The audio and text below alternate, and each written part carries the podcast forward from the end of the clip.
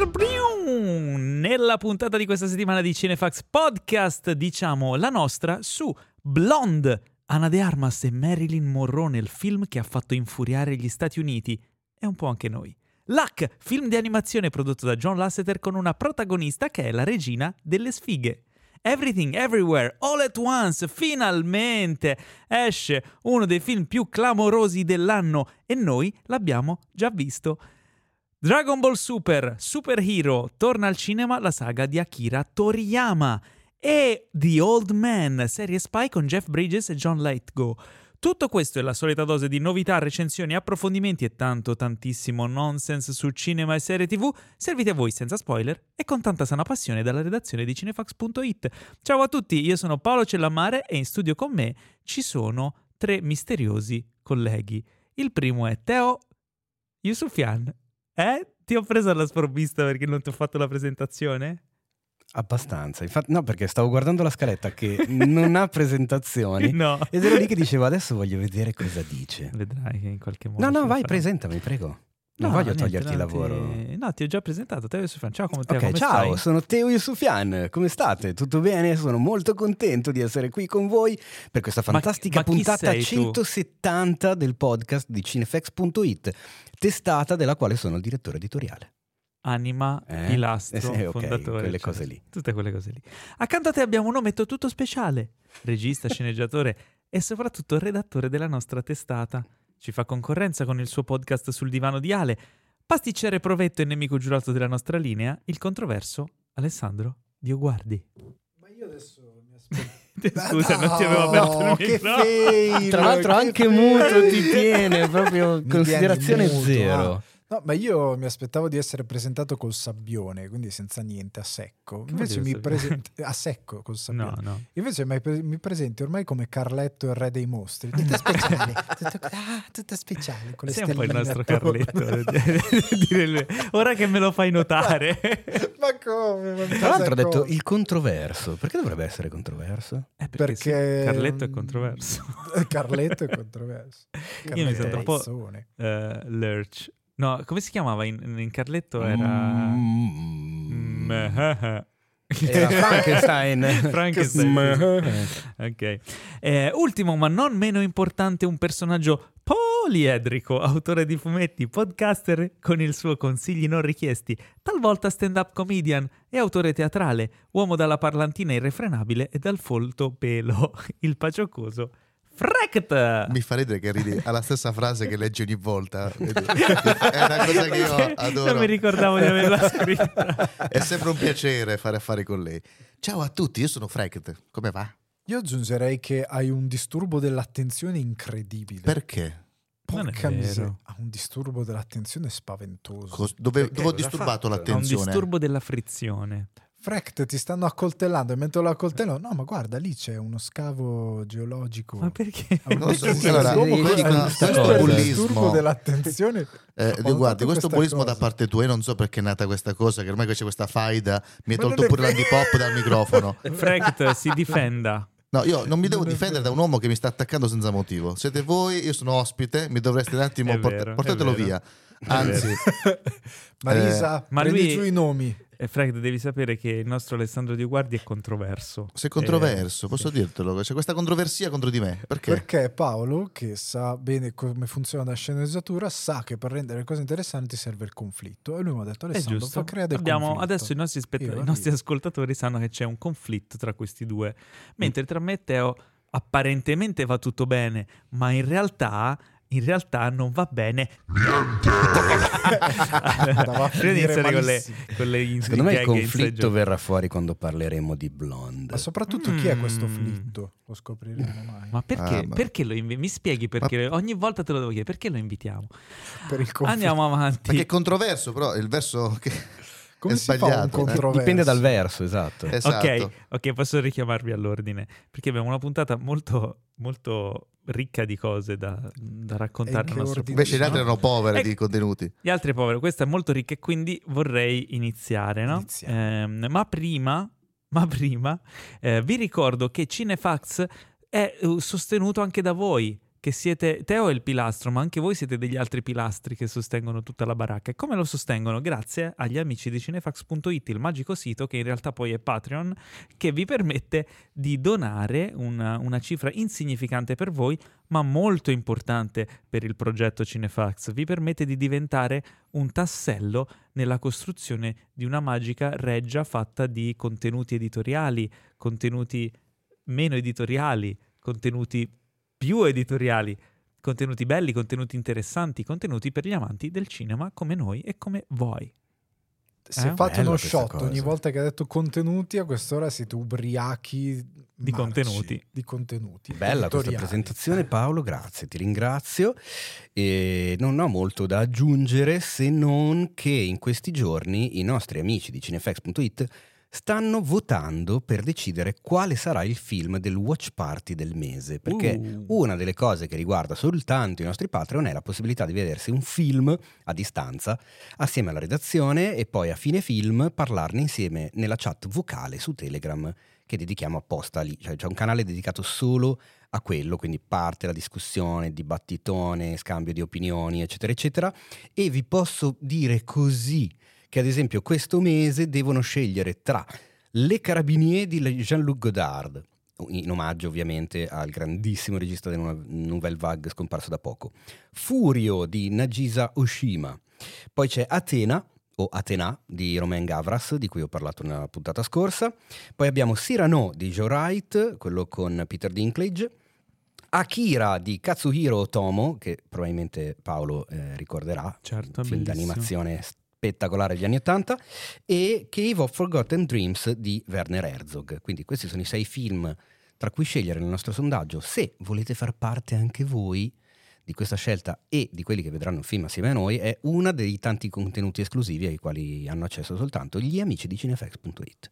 Bello, bello, anche perché poi si scatena un dibattito molto interessante, molto acceso, molto figo, come quello che si è scatenato l'altra sera al cinema quando abbiamo proiettato Edward Mani di Forbice. Non siete stati con noi, non vi preoccupate, abbiamo in pubblicazione eh, nei prossimi giorni la registrazione dell'evento, ma in più presto vi annunceremo quale sarà il prossimo evento al cinema con Cinefax con cui magari potrete rimediare a questa mancanza vergognosa. Esattamente, assolutamente. Spero sia sì. Lai Lai Crocodile. è, in, è in lizza, ma non credo che vincerà. Però- Beh, devono, Ragazzi, devono passare Akira- almeno 25 anni per fare quello. Ah, che perché a proposito di Akira, chi- l'avete notata la, la- tipo l'omaggio di Akira all'interno di Nope? Eh, no. No, perché Nope, io l'ho visto, anzi. lì l'ho visto il mese scorso, quindi al limite ho visto lo settembre, non l'omaggio. Ok, vedo che dopo Odio, di Odio Guardi... È quello della moto, altissimo. certo che l'abbiamo Ah, notato, la grande. sgommatona sulla moto. La sorella del protagonista che arriva e fa questa viratona con la moto Ah, elettrica è chiaramente presa dalla scena Ah, di è vero, è vero, è vero, è uguale. vero, è vero, è vero, è vero, è vero, è vero, è vero, è vero, è vero, è vero, è vero. Quando mi piace, quando mi danno ragione, continua, continua. Andiamo avanti, ci sono le news, ragazzi. come Oh, aspetta, c'è la sigla delle news. La sigla di- ah, fai vai con la sigla delle news. Che cosa è Ah, stato? molto bella la sigla. Era un controverso, che era un verso che non è niente. quindi- Apriamo con Robert Eggers, il Uh. eh, celebre regista Uh. eh, che ha in cantiere un nuovo film intitolato Nosferatu, che niente ha a che vedere con il film Mi- di mi- Mornau, mi- se, mi non ricorda che, qualcosa, se non esatto. che è un remake. Es- beh, sì, è un remake di quello di Murnau, perché di ricordiamo Murnau, che non anche, quello di Herzog. esatto, anche Herzog con Klaus Kinski aveva fatto il suo Nosferatu. E in più era stato fatto anche un altro film che raccontava dei retroscena del film di Murnau, che si chiamava, vediamo chi, chi lo sa, chi è bravo. Eh, nos, Eh? Nosfedietru. No, si chiamava tipo La notte del vampiro, qualcosa del Ah, genere. ma cosa che non... Incredibile quante cose si imparano grazie al podcast di Cinefx. Non- non- però il titolo probabilmente non è quello. Ma tu lo sai invece che Nosferatu di Murnau è- è il film che ha a tutti gli effetti fatto nascere... Cioè, perché hanno fatto Nosferatu quando esisteva Dracula? Perché non avevano i diritti, potevano. esatto. Quindi si Perché erano non, erano, inventati non erano ancora scaduti. un nuovo vampiro, ma che alla fine è quello che ha dato, eh, diciamo, l'iconografia del vampiro come lo conosciamo oggi. Perché il Dracula originale non aveva paura dei raggi del sole, non gli facevano niente i raggi del sole. È in Nosferatu che viene introdotta questa cosa. Giusto Sì. per dare un... Ah, yeah. Eh? Yeah. Così. Stavo cercando cinefact. come si chiamava. Infatti nella serie Netflix eh, di Dracula trovato. Si scopre che lui in realtà non ha, non ha paura realmente. De... Anzi, una serie bellissima. Io consiglio sempre di Moffat quello che adora fare queste cose, tra cui anche Sherlock Holmes eh, e fa tutte queste Ma serie. parli di Lucifer? No, parlo Ah, di no, Dracula. Dracula, Dracula. Dracula. Eh, Sì, con sì, l'attore sì, che ha fatto anche The Square, non so, non mi ricordo come si chiama. Sì. E devo dire, molti l'hanno trattato male questa serie, che secondo me invece ha tre puntate, una più bella dell'altra. È Chi- su Netflix. Era l'altro. su Netflix e l'ultima puntata che tutti l'hanno trattata male, secondo me è molto coraggiosa. Chi ha coraggio fa bene a girare. Comunque il film che che citavo era L'ombra del vampiro, in cui John Malkovich interpreta Murnau e William Dafoe interpreta Max Schreck, che eh, vuol dire in tedesco massimo terrore. Esatto. che era il nome fittizio dell'attore, Dell'attore che interpreta il vampiro. Tra l'altro, che non so- leggenda no, che dice che non si sapeva se lui fosse un vampiro vero. Il film gioca proprio su questo. E non so se ti ricordi, ma Max Schreck è anche il nome di Esatto. Christopher Walken in Batman Il ritorno di Tim Burton. È vero. Eh, che ovviamente Eh, era un omaggio a. Nosferatu. Comunque, se vi interessa saperne di più sulla serie Dracula di cui parlava Frecht, indovinate su che sito potete trovare un bell'articolo su Cinefest. Già lo zafferano? Ah, ok. Eh, abbiamo... Sai che stavo per dire? lo stesso. Eh sì, so, ora per- abbiamo, abbiamo coperto anche quella. Mentre Ma- invece il Nosferatu di Eggers... Ecco, che- torniamo alla news. Esatto. Qual è Cosa la è news? successo? La news è che i protagonisti del film saranno Bill Skarsgård e Lily Rose Depp. E uno magari dice, ma io in realtà ho sentito mesi fa questa notizia e i protagonisti erano Harry Styles e Anya Taylor-Joy. Cosa è Che successo? cacchio è successo nel frattempo? Hanno banalmente, litigato. no, banalmente è stato, eh, sono stati venduti i diritti del film e quindi una volta che è ripartita la produzione è ripartito tutto quanto. Posso dire che sono Ah. molto contento perché Anch'io. Harry Styles io non c'ho nulla contro, eh, non, non ci conosciamo neanche, volevo dirla sta cosa, però non mi piace come attore. Ma perché non sa recitare? Secondo me sì. Mi permetto di fare questa... Sì, nel senso che no. Sì. Ma ti A me piace in, come... in Dunkirk non era dispiaciuto, poi non ho visto molto altro. No. Dunkirk. Ma Frank, ti Cosa piace dici, però no? com- Hai Har- iniziato lì? Henry Styles? Harry Styles è uno dei tre ragazzini di Dunkirk. Nolan l'ha preso che Eh. non sapeva manco fosse Ah, quello degli Posso uomini dire, andati- secondo me vero, nei è vero. film, a differenza del teatro, è l'80% è il regista, se te la fa fare mille volte. Anche Steven Seagal da Rodriguez è riuscito a recitare bene.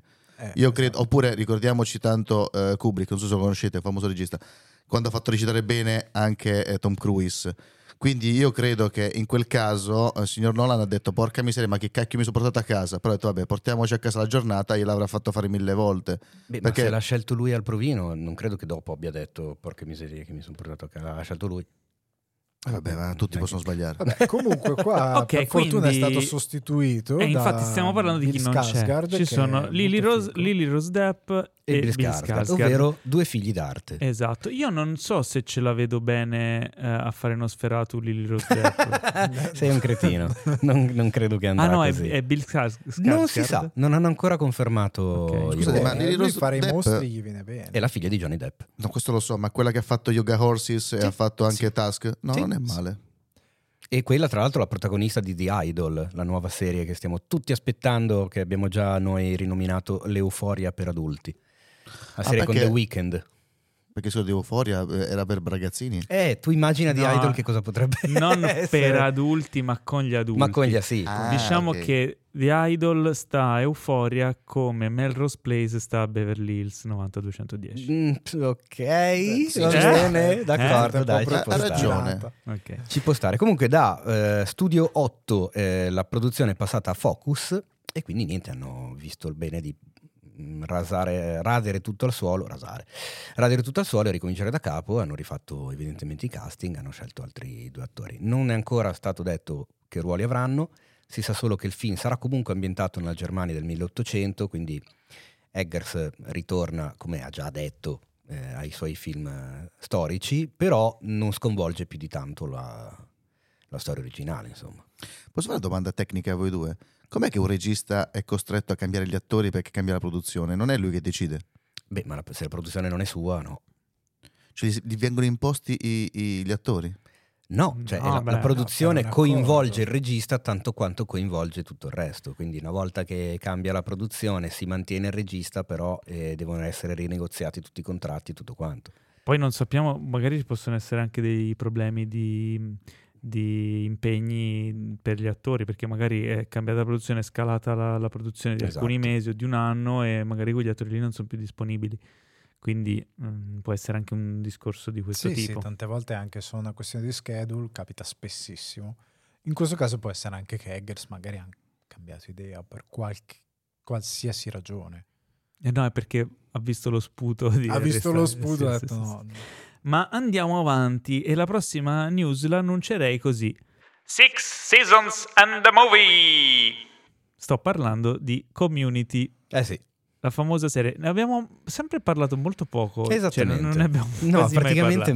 mai. Community è una serie eh, comedy eh, scritta dal eh, un voto di memoria Dan Harmon. Da- sì, Dan Harmon E vabbè, Dan E- Harmon. E eh, e E? prodotta dai fratelli Russo Ah, è vero, sì. quando ancora facevano cose comedy Che comunque che gli riescono prodotta, tra Ah, virgolette, perché la Marvel invece. sono andato a controllare. non eh. i film di Russo i film di Ah. Russo sono quelli che fanno meno ridere della Marvel se cioè, ci fai caso Eh, Comunque ero, andato a ero controllare? andato a controllare e i fratelli russo che si prendono tanti meriti perché la gente dice sì è vero magari non fanno delle cose incredibili oh però eh, Community. community, eh, eh, insomma eh, community in realtà se andiamo a vedere bene bene bene e a fare le, le pulci alla, mm, come si dice, alla troupe di community scopriamo che i russo sì sono stati coinvolti nella mm, produzione di community ma non così tanto nel senso che perché? Beh, perché mh, su 110 episodi eh, ne hanno diretti uno 20 e l'altro 14. Sì, sì, però erano executive producer, eh. Sai che su una serie eh, le cose sono un po', un po' diverse. Posso, posso fare una domanda? sono su- stati executive producer tipo Joe Russo di 71 episodi, quindi credo quasi tutti. Mm. Eh, Mm. Non li hanno diretti tutti, però hanno coordinato, insomma, la- la- la- l'impianto stilistico l'hanno dato loro. Mm. Sono Vabbè, stati dai, showrunner. ok, te, la, diciamo. te la- te la passo. Ok. Ehm, Te la quindi, passo. quindi, vabbè, non c'entrano niente, non credo che siano coinvolti i russo, eh, però ci sarà un film di community, come fu annunciato in una famosa puntata, che se non sbaglio della seconda stagione, eh, in cui Abed eh, diceva insomma che una serie deve avere sei stagioni e un film.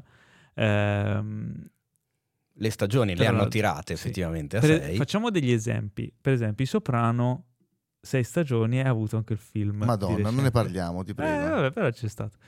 Altre serie che hanno avuto sei stagioni e un film?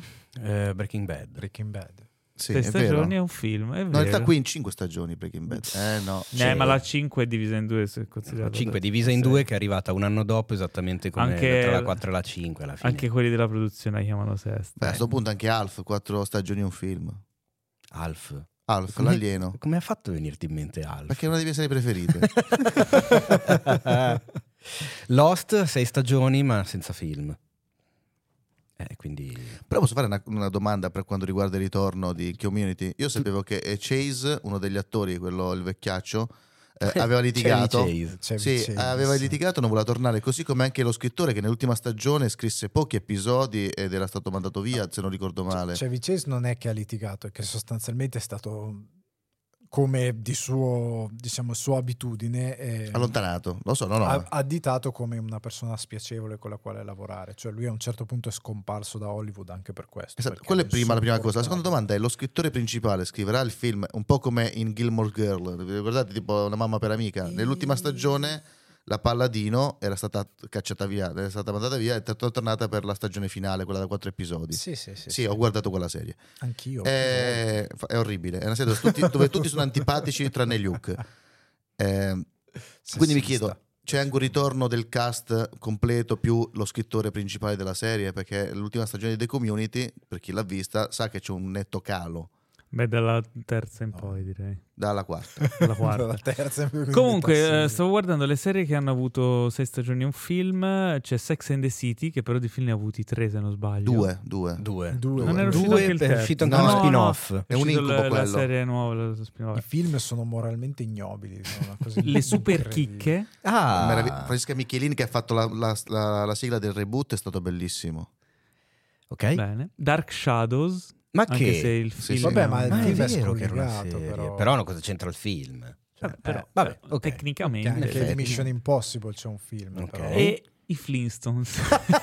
Che bello con eh, Kyle Mc- McLachlan che faceva il cattivo. O tipo la Eh, famosissima calcestruzia. Siamo contenti di questa notizia? Io penso di sì, anche se non sono riuscito ad arrivare in fondo a Community, perché le prime stagioni le ho amate, poi quando inizia il calo l'ho abbandonata. No, ci sono un po' di eroi tipo eh, Donald Glover Beh, sì, che beh. fa roba molto migliore di Community a partire da Atlanta su Disney Plus. Guardatela, è bellissimo. Ok. ok. C'è, E fa anche della musica della Madonna. Fa anche il della musica della Madonna. Gambino. Eh, c'è quel grandissimo che ora è in Mythic Quest che fa quello della monetization cattivissimo. Sì, ehm, eh, beh, beh, non beh, mi beh, ricorderò mai il suo nome, però è un grande. Fa, mi fa Eh, fa Bad in community. Che fa il- il- quello tutto ultra preso bene con il cinema. Sì. Sì, esatto. Non mi ricordo il nome dell'attore, te lo vado a guardare adesso. Danny Comunque, Pudi. Bravo, bravissimo. Comunque, Secondo me. Community è comunque da consigliare, anche perché è sì. fortemente citazionista, eh, ci sono un sacco di riferimenti a film, a mm, serie televisive, comunque a quell'iconografia che ci piace. Insomma. C'è De-. Dan Harmon è l'autore di Rick e Mo- è il coautore di Rick Sì, e Morty, ricordiamo. cioè, Altra serie iper se citazionista. amate Rick e Morty ci ritrovate un sacco di cose in community. Eh, poi c'è Chevy Chase che è fantastico. Cioè, è veramente. Alison Brie. Alison Brie. Brie. E poi c'è un problema, gran cast. Ken stato- Jong, c'è Dr. Ken. Eh sì, È stato colpito dalla cancel culture in maniera sbagliata. Come ricordiamoci che c'è una puntata in cui viene censurata una blackface, ma in realtà è un personaggio che fa un elfo oscuro.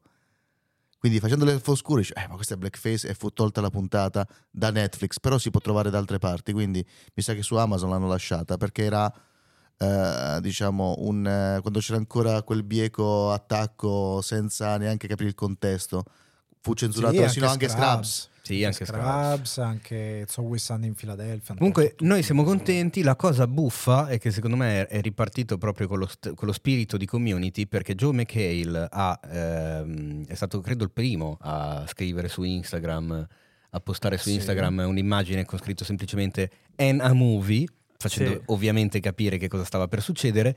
Ma la cosa buffa è che ha taggato tutti i vari attori suoi colleghi e al posto di taggare Gillian Jacobs ha taggato Gillian Anderson, quella di X-Files. Sì. E la cosa ha fatto non solo sbagliare noi che abbiamo dato la news scrivendo Gillian Anderson, e ovviamente ce l'hanno fatto notare, e sovrappensiero è capitata sta cosa, ma ha fatto molto ridere anche la stessa Gillian Anderson che ha risposto alla, alla- come si dice, all'immagine di Instagram dicendo non ne sapevo niente, comunque mi farà piacere prendere il posto di Gillian Jacobs. Questa cosa, insomma. Se sono dei fighi Stiamo già ti ridendo prima ancora che inizino. Se, se sono dei fighi li fanno fare un cameo. Ah, Ci starebbe. Sarebbe molto figo. Quindi niente, aspetteremo questo film eh, non vediamo l'ora. Eh, inoltre, eh, un- a sorpresa arriva un altro film che in realtà era già stato annunciato, ma annunciato come serie da Marvel Studios. Sto parlando di Armor Wars, che era sparito dagli ultimi annunci, si dava quasi per spacciato, invece ritorna fuori, sempre con Don Cheadle, però sarà un film. Vabbè, ma magari Perché? se voi prendete le ultime serie Marvel, Sono, sono, avete 30 minuti, 15 sono No, titoli non di tutte coda. sono da 30 minuti, alcune sono da un'ora. No. Alcune sono da... però hanno questi 15 minuti di titoli di coda, se le accorpi insieme è un film. Quindi hanno detto vabbè, facciamo Ma di- no, vabbè, dipende dal formato. Le comedy sono corte, le drama sono più lunghe. Io spero che, spero sia perché hanno detto, vabbè, non è abbastanza brutta da metterla su Disney. Esatto, eh, no, dai. No, io penso sia un- una questione diversa, perché io credo che la Marvel non, non concepisca il brutto, perché altrimenti non avrebbe fatto uscire She-Hulk. Smettila con questa illazione che non accetto. Ha ragione. Vabbè, poi Non litigheremo, accetto. litigheremo in separati non accetto. È una Ah. serie comedy, divertente, fa quello che deve Teo, fare, non ha no, pretese pu- e se ne fotte il cazzo. A che puntata E sei fa bene. arrivato? Arrivato? Ho visto stamattina l'ultima. Stai L'ultima. bene? La Eh 7. beh. Però vabbè, e continua a divertirmi. Ma No, però aspetta, aspetta, devo spezzare una, una lancia a favore di Teo. Sai quale scena mi è piaciuta molto di She-Hulk? Vai. Guarda, lo immagino. No, però io credo che abbiano capito che eh, facendo così stanno un attimo affossando il Marvel Cinematic Universe. Perché, seguitemi un attimo, perché il concetto è che già la Marvel Cinematic Universe si basa sulla serialità molto forte, quindi tu dico, sei costretto a vedere tutti un sacco di film. Ma adesso con la faccenda che molte serie sono su Disney Plus, tant'è che in Doctor Strange 2 se molti dicono "Ah, ma stai bene eh, Wanda" e tu non sai perché dovrebbe stare male se non è Disney Plus. Io penso abbiano capito che molte serie, io penso le serie che secondo me li piazzeranno in continuity andranno soltanto al cinema, cioè i film. Mentre io credo che le serie come Moon Knight, Shulk saranno serie che in realtà saranno marginali all'interno della trama globale, in modo da evitare di, di- di- di frammentare il pubblico. Ed è Non- uno dei motivi per i quali è divertente She-Hulk, perché non c'entra assolutamente niente con la continuity.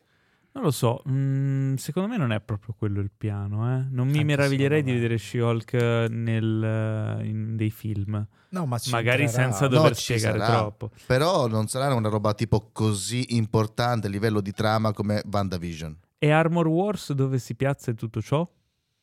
Visto che comunque Armor Wars secondo me è importante perché non dim- strategicamente a livello business per Disney, perché non dimentichiamo che Iron Man era un personaggio eh, che vendeva tantissimi eh, giocattoli e- ed era sostenuto molto da questo fattore qui. Iron Man? Iron Man. Ma non facevo un altro lavoro, scusa. Non senso, mi ricordavo il come personaggio vendesse franchise, giocattoli. eh, ah, come, come IP. Eh, e quindi Armor Wars che riprende i- insomma, le armature, i personaggi legati a quella cosa lì, secondo me strategicamente è un, è un franchise importante, non, non credo che vogliano... Ma io credo Però, che si colleghi a Wakanda di- Forever. Sì, perché in Wakanda Forever ci sarà Iron, Iron Heart e penso che proseguirà quel filone e il personaggio andrà a farsi a collegarsi in Armor Wars. Maybe. Potrebbe essere. Se, cioè, se vogliono comunque rilanciare lei come il nuovo Iron Man, Sì. che non so se E che devono chiudere però- la, la storia di Don Cheadle, secondo me. sì, quello quindi ci sarà l'addio di Don, Don Cheadle. Eh, devono chiudere Sì. quel personaggio. Anche Perché perché, ormai non è che... non ha mai detto molto. mai Beh, detto- in appunto. realtà eh, non credo che sia quello, perché sicuramente fa lui farà il questo personaggio di, con- di contorno. Credo soltanto che eh, vogliono soltanto cre- dare, dare più spazio a quel personaggio lì. Aspetta, Ma credo quindi- che Teo voglia dire una cosa molto morto. importante. Ma quindi secondo voi lo uccidol? Ecco, Ecco, eh, eh, dicevamo... vabbè. Ma perché Ma- lo invitiamo? Io non È capisco. perché lui ha fatto tutto il Ma cucuzzaro. lui è, no? è pilastro, se lo cacciamo poi casca il muro. Allora, vabbè, questo è quanto. Ok, siamo d'accordo. Armor Wars non è più una serie, diventa un film. Meglio, peggio, non lo so. Lo scopriremo, lo scopriremo Non quando lo la so. vedremo. Chiederemo Quando lo a vedremo. Ryan Reynolds, Chiederemo- che è l'unico che che, ha un progetto Ah, interessante vabbè, certo. in mano. Potenzialmente. Eh, ma andiamo avanti. Avatar 2, anzi, Avatar La via dell'acqua.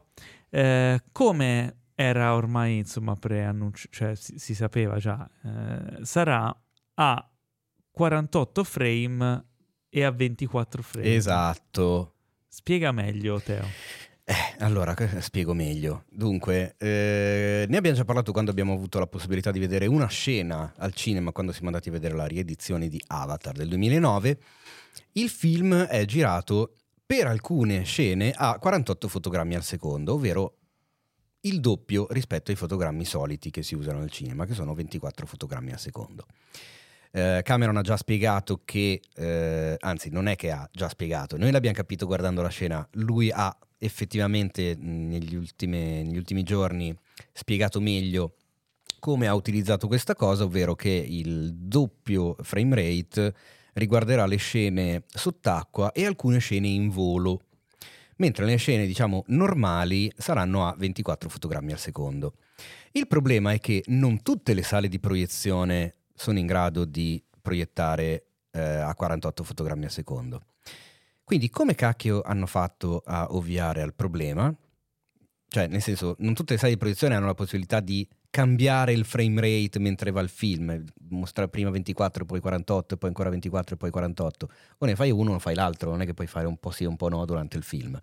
E quindi loro hanno detto, come cacchio, cosa facciamo? E hanno usato un trick che ha del geniale, tipo l'uovo di Colombo, una, roba talmente semplice che ha del genio, ovvero che chiedono di proiettare il film a 48 fotogrammi al secondo e nel film tutte le scene che sono girate a 24 hanno i frame raddoppiati. Sì, sì, ma io l'avevo immaginato. Ah, ok, molto... L'avevo immaginato quando abbiamo visto la proiezione lì, ma è ovvio.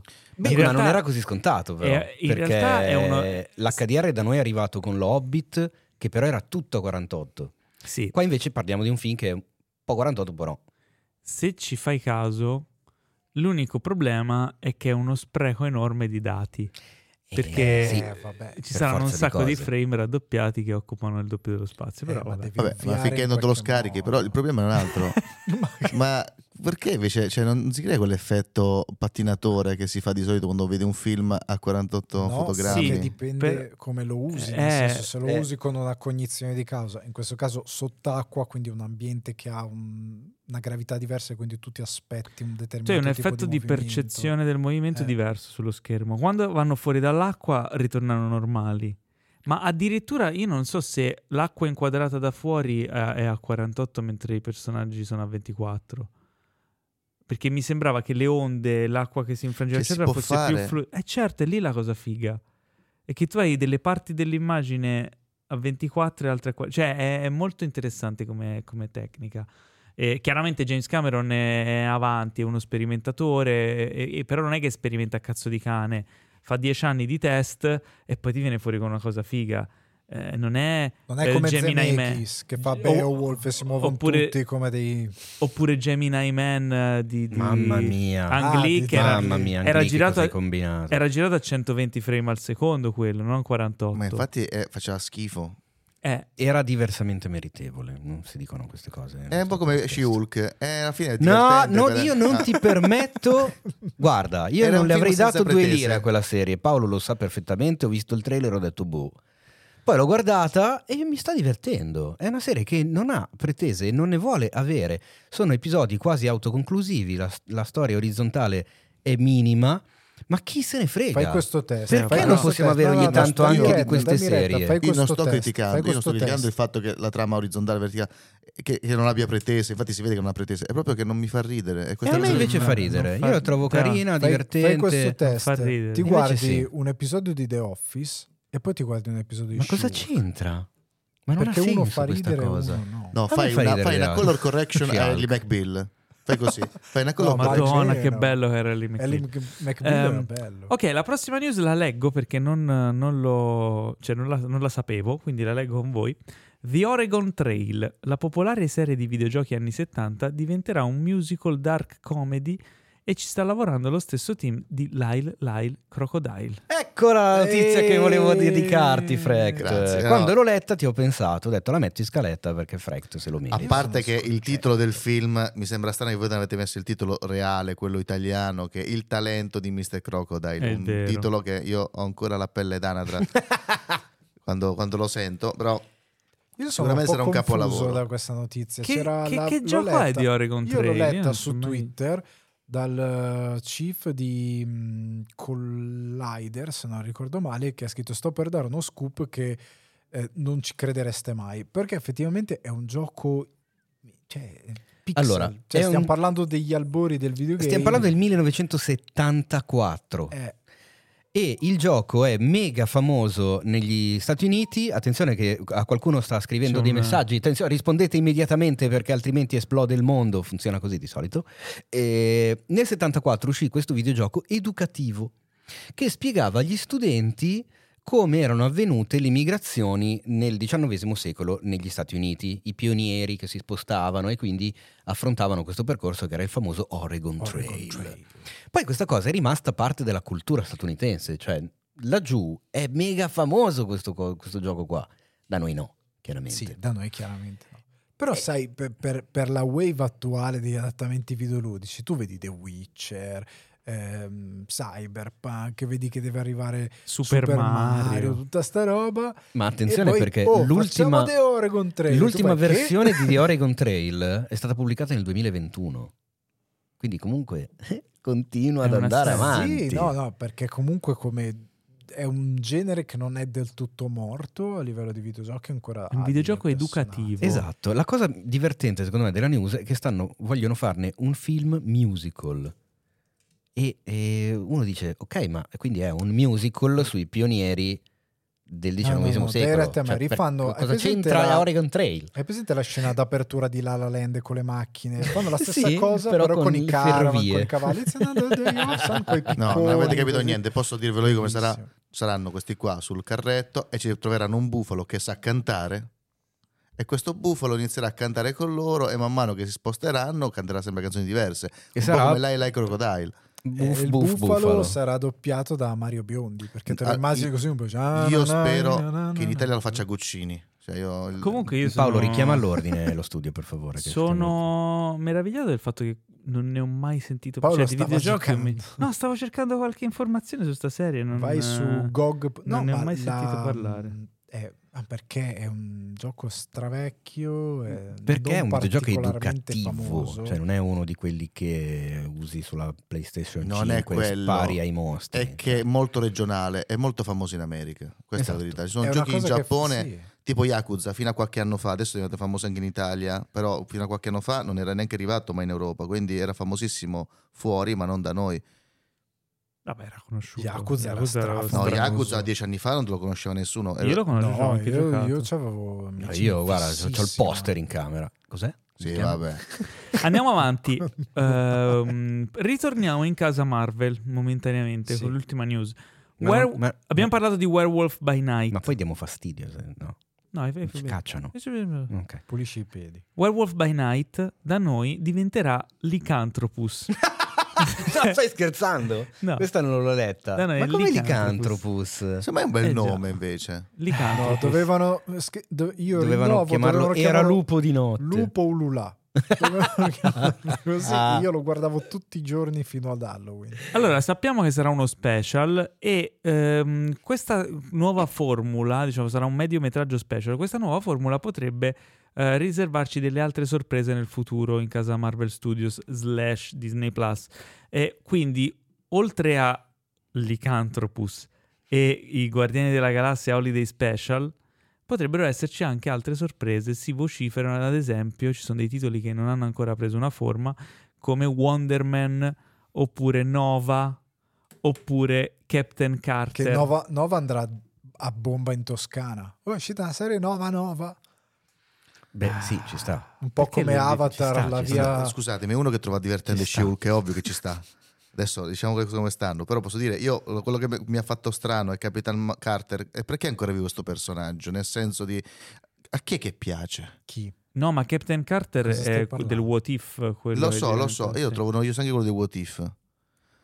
Perché il bello dei What If era che almeno creavano dei personaggi che creavano scompiglio all'interno dell'universo, si poteva giocare un po', invece eh, il What If, adesso sicuramente voi ne avete già parlato, ma alcune, alcune- alcune puntate sono soltanto boh, versioni eh, diverse del personaggio, ma non vanno a dosare. E nei fumetti Marvel è sempre stato un e se succedesse questo e succedeva un pandemonio. E Capitan Carter e lo trovo noiosissimo il personaggio, forse è colpa mia che sto diventando troppo Ma cattivo. non ho capito cosa c'entra con il werewolf. No, Perché? dico altri possibili special. Ah, scusa. Perché ah, di, di Lycanthropus, ormai chiamiamolo col suo nome, Lycanthropus, sappiamo diretto da Michael Giacchino, Questa è la cosa che ho mediometraggio capito di meno. in bianco e nero che riprende lo stile dei- degli horror anni 50, va bene, non c'è molto altro da dire. Però eh, invece sul futuro di questo formato qui mi sembra particolare. Io vorrei che simpatico. mettessero su Disney Plus lo speciale di Natale di Star Wars. Aia, Non l'Holiday lo faranno Special. mai. Sì. No, ma non lo faranno mai. Ma la Fanno finta che non sia fuori- mai Ma esistito. va Ma tu l'hai visto? testa. No, lo voglio vedere. È ecco. su YouTube, lo trovi su Ne ho visto YouTube. degli vattela a vedere. spezzoni, ma Ma- Vattela a vedere su YouTube, Cioè- poi se sopravvivi ne riparliamo. Una- Ma è per quello che la gente ci va in palla. A parte, a parte il- le, le brutte cose di Star Wars, che ormai siamo pieni, una volta era un'eccezione, adesso è diventata la regola. È vero. Werewolf, ma in realtà Lupo Mannaro non è eh, tipo marchio Universal. Adesso mi viene in mente sta cosa. No, l'uomo lupo. No, Lupo. l'uomo lupo, magari, al massimo. Non Lupo Però- Mannaro. No. No. No, no, no. Eh, È generico. Ok, questa era l'ultima news. Abbiamo già, finito di finite news. così. Ma dai, Eh, finite già, così guarda, con dei Lycanthropus. Sai cosa c'è Eh, adesso? Sai c'è- cosa c'è Cosa adesso? c'è Adesso? C'è un simpatico amico che è venuto a trovarci. Ciao ragazzi, Oh, è tornato Roboteo! Come stai? molto bene. Oh, hanno fantastico. Ogni tanto frizzi. Aspetta, dagli due colpi, dagli due colpi. Ok, grazie, ora sto molto meglio. Fantastico, Roboteo, è sempre un piacere. Ti vedo infatti, ti sento anche bello entusiasta, allegro. Com'è andata questa settimana? Bene, Che bello, eh? Che bello, ho hai visto? comprato un poster di Zendaya. Eh, immaginavo! Ai, ai, ai. Sono Eh, vabbè. molto contento perché c'è Fragged, così potrò usare i miei laser. Ah, No, no, stai No, buono. No, no, no. Cosa hai Segni fatto? la- No, è una cosa mia. Io sto facendo il laser per la schiena. È una roba che. Ah, è la eh, laser terapia. Sì, è- la cinetta Non fa troppo vero, male. lo voglio uccidere. Ma come? No, vabbè. Roboteo, no, dai. Fai il bravo, Roboteo, bravo. Roboteo, dici che cosa c'è? Perché sei intervenuto? Che momento è questo? È il momento delle domande. Bastardi, rispondete alle domandone. Ma perché Vabbè, devi essere così aggressivo? Eri tranquillo e dolce no, fino no. a due secondi fa. Cosa è successo? Pensa a Zendaya. Così ti rilassi. Ecco, così. È un po' borderline, Roboteo. Lo vedo un pochettino che Sì, è sta. un po', È un po' è un po' incazzoso oggi, un po' incazzoso. Insomma, abbiamo le domandone della settimana, il momento in cui ascoltiamo le vostre voci, perché ogni settimana faccio un mini video eh, in cui vedete questo... Che Cos'è che fai? Un Cos'è mini video fai? in, in cui vedete questo faccione eh, di questo an- anziano uomo che ormai si trascina sui gomiti e vi Stai chiedo parlando di di te mandarci le domande di me, chiaro. In terza persona parli, che sei Ravanelli. Eh, no, sono il mago Telma. Il mago Effettivamente Telma. si sta un po' sbiancando. Esatto, infatti sì, penna bianca tra poco non Penna sarà bianca. soltanto un- un'utopia. E dovete mandarci le vostre domandone eh, inerenti ovviamente al tema della settimana che ogni puntata cambia perché altrimenti non sarebbe il tema della settimana sul nostro canale telegram t.me slash cinefx massimo 40 secondi di vocale così sentiamo anche le vostre voci noi scegliamo la domanda più interessante eh? Ok.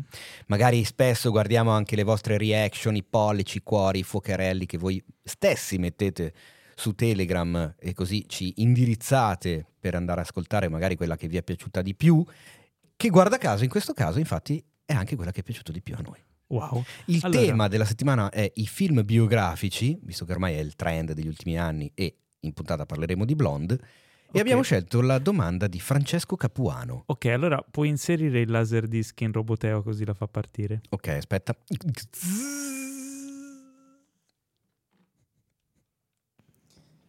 Ciao a tutti, tralasciando il classico che personaggio vorreste che fosse fatto il biopic?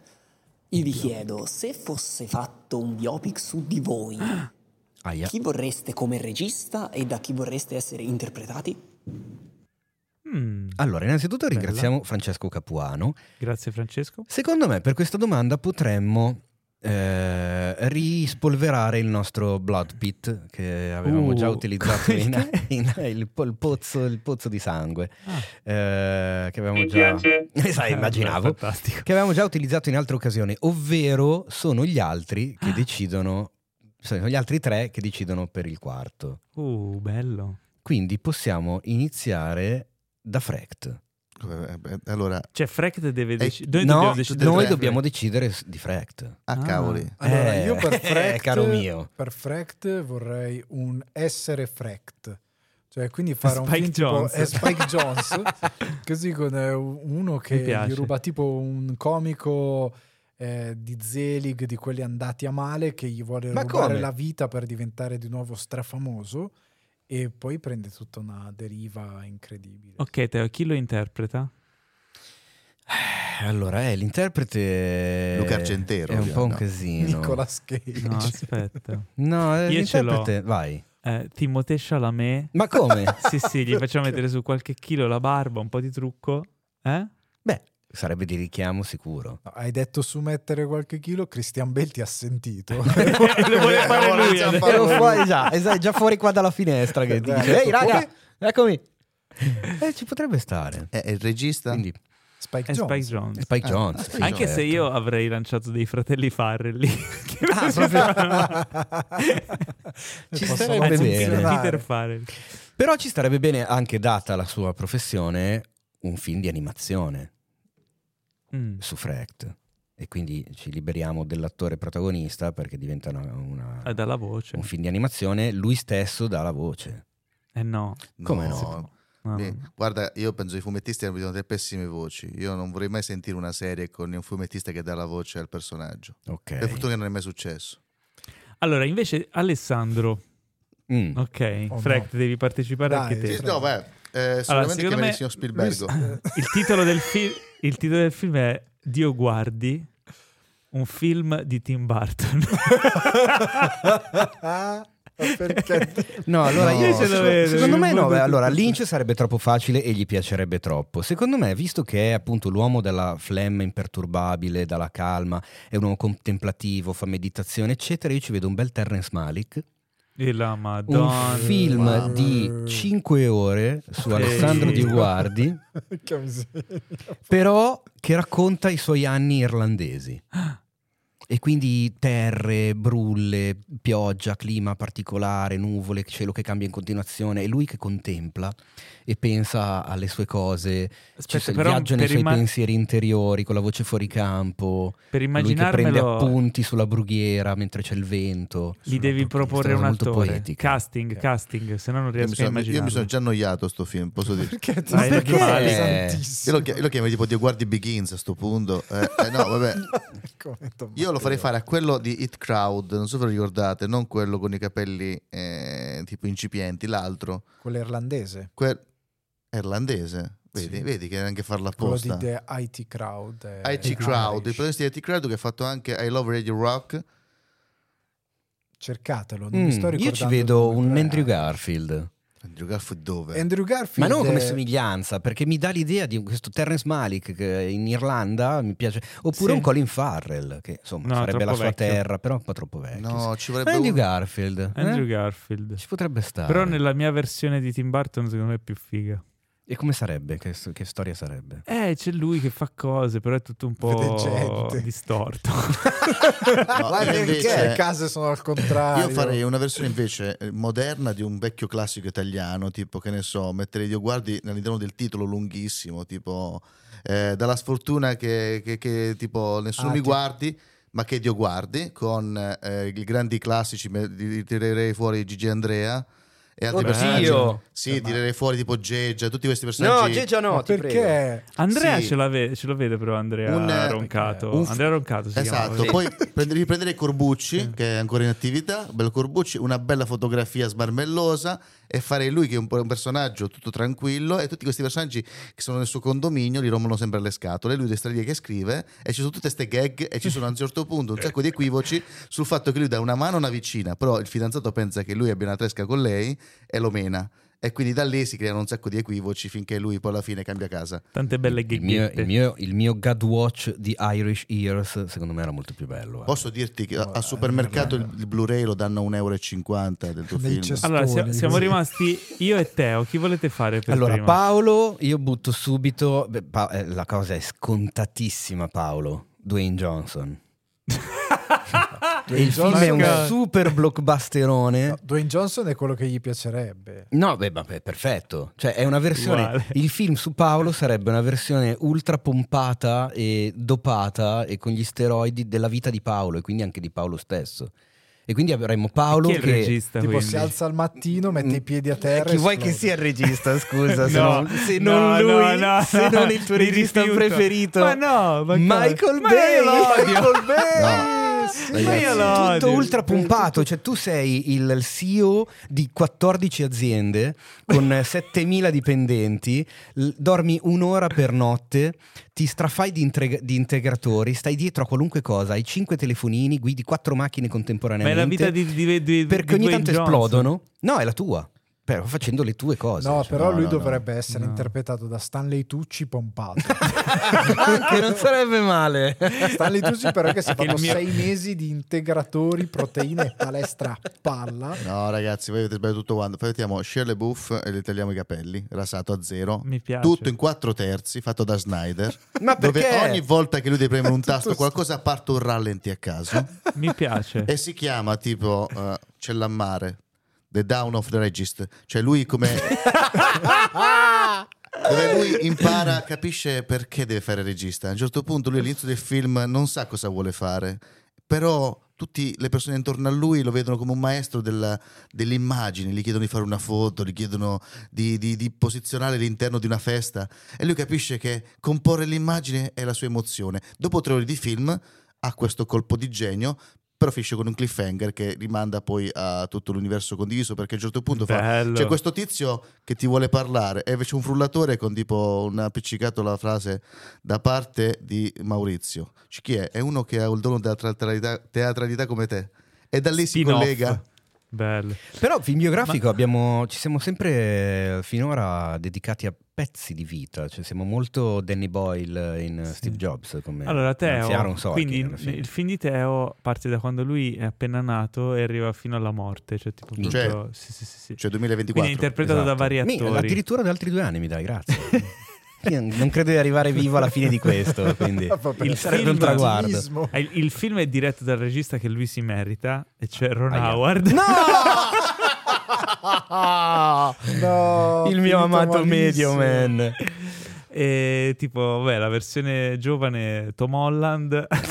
Sì, magari. La versione ve- vecchia è Joe Pesci. No, è Vedete, esagerato. Colin dai. Firth. Colin Vabbè, Firth. Vecchio. Poi diventa Colin Firth. magari. La versione da vecchia è Stallone.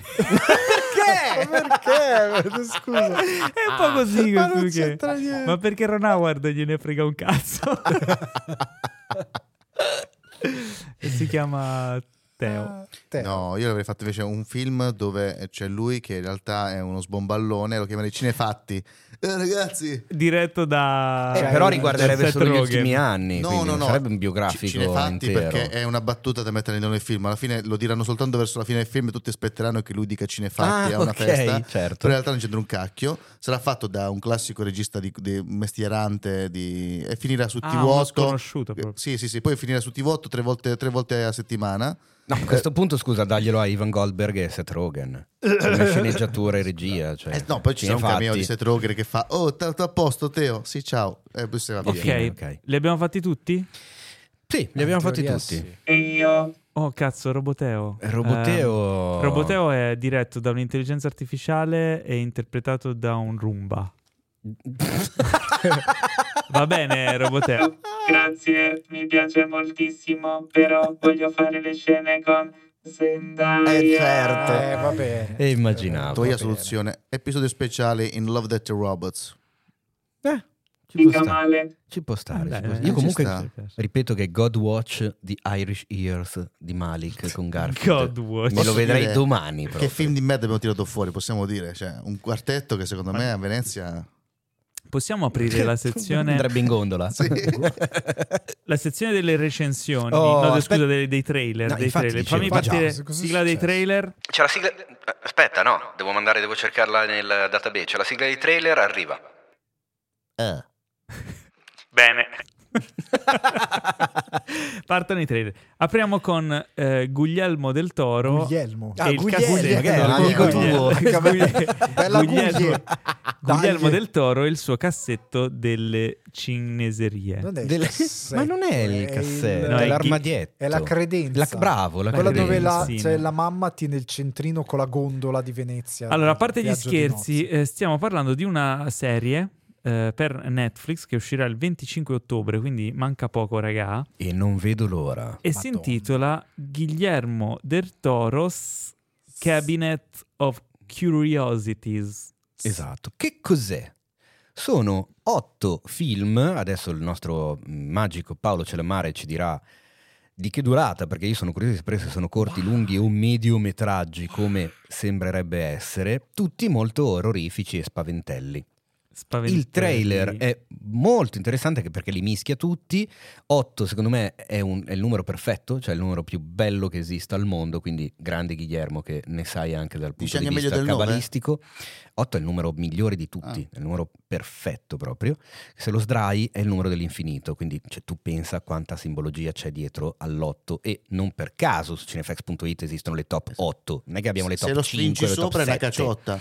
Esattamente, bravissimo. Se lo stringi sotto Diventa. Eh, gli dai, fas- caciotta gli dai fastidio. Pa- parla in falsetto. Gli dai fastidio, esattamente. Non trovo la durata degli episodi. Non quindi- trovi la però, durata? Però ci però- sono dei registi incredibili. Eh, a perché- Aspetta, intanto ti posso dire i titoli. Vai, aspetta, però dimmi i titoli, ma dimmi anche i registi di questi Eh, titoli. caro. Dai, ma Eh, Paolo, ma allora- stiamo registrando. Scusa, eh. Ma scusate, quindi non è si sua? sente. si sente, oh, sta parlando del microfono. Ma Ma tu Paolo, che sorpreso da che Ma cosa? scusa. Non ho detto niente di riuscito? Scandalizzato così Ha tanto. Me l'aspettavo. No.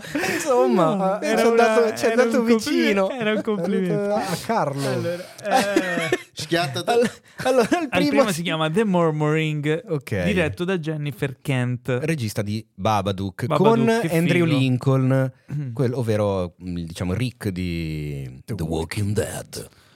Poi, secondo, abbiamo The Autopsy, l'autopsia, diretto da David Pryor. Sceneggiatura di, Goyer. Goyer. David Goyer e, e qua andiamo sul pesante con, attenzione, un fantastico cast che eh, comprende la presenza di F. Murray Abraham, che voglio dire, non è l'ultimo arrivato.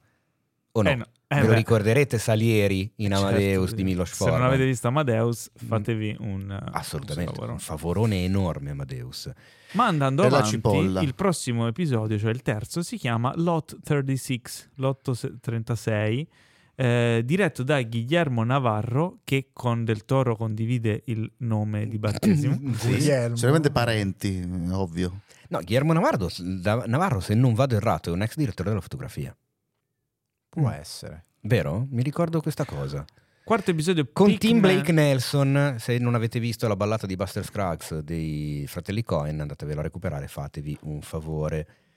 Poi abbiamo Pigman's Model, regia di Keith Thomas, basato su una storia di H.P. Lovecraft. Che è un vecchio amore di Del Toro. Eh beh, Attenzione. eh beh, eh beh. Lui sogna. con Ben Barnes che, ricon- che conoscerete perché ha fatto quella serie particolare un paio d'anni fa mi sembra adesso non mi viene più in mente comunque un figaccione e Crispin Glover Crispin Glover. Crispin Glover ragazzi si rivede chi è Crispin Glover? è Chi il è? papà Chi di è? Marty McFly nel primo Ritorno al futuro George poi McFly. negli altri non c'è tornato perché come al solito non è un- uno che sta benissimo con la testa No, in realtà era da mai, di soldi, quindi- sapevo io.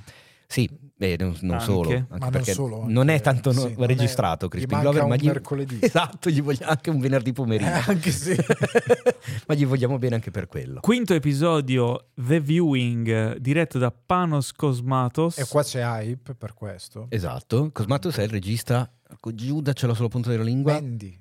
Mandy, eh, insomma, Mandy con Nicolas Cage e Andrea Riseborough, film totalmente fuori di testa. Bel film. Mi sento di dire fatevi un favore anche su questo. Sì, Secondo me dividerà molto. Cosmatos è anche tra gli sceneggiatori dell'episodio, star Sofia Butella, Kevin Cappi, Peter Weller, attenzione il mio Sofia amato, Butella. Che nome è? Robocop.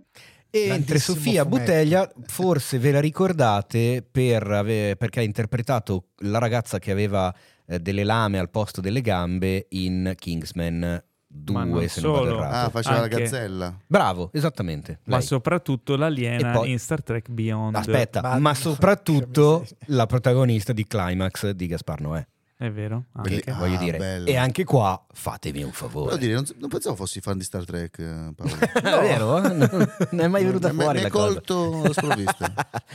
Sesto episodio Dreams in the Witch House, Catherine Hardwick alla regia, An- sempre da una storia di Lovecraft. Eh. Eh, nel cast c'è Gina Davis, Eh sì. attenzione. Attenzione, sì. E poi il settimo episodio si intitola Graveyard Rats, eh, cioè, Cioè i topi da cimitero. Regia di Vincenzo Natali. Uh, chi si, to- chi si ritrova? Attenzione. È il regista di The Cube. Ve lo ricordate Ah, The Cube? sì, sì. Svizzero, Eh sì. se non sbaglio. no? Anzi, vi consiglio di The Cube. C'è una versione con gli youtuber fatta da un ragazzo bravissimo che ha eh, preso. Mr. Beast?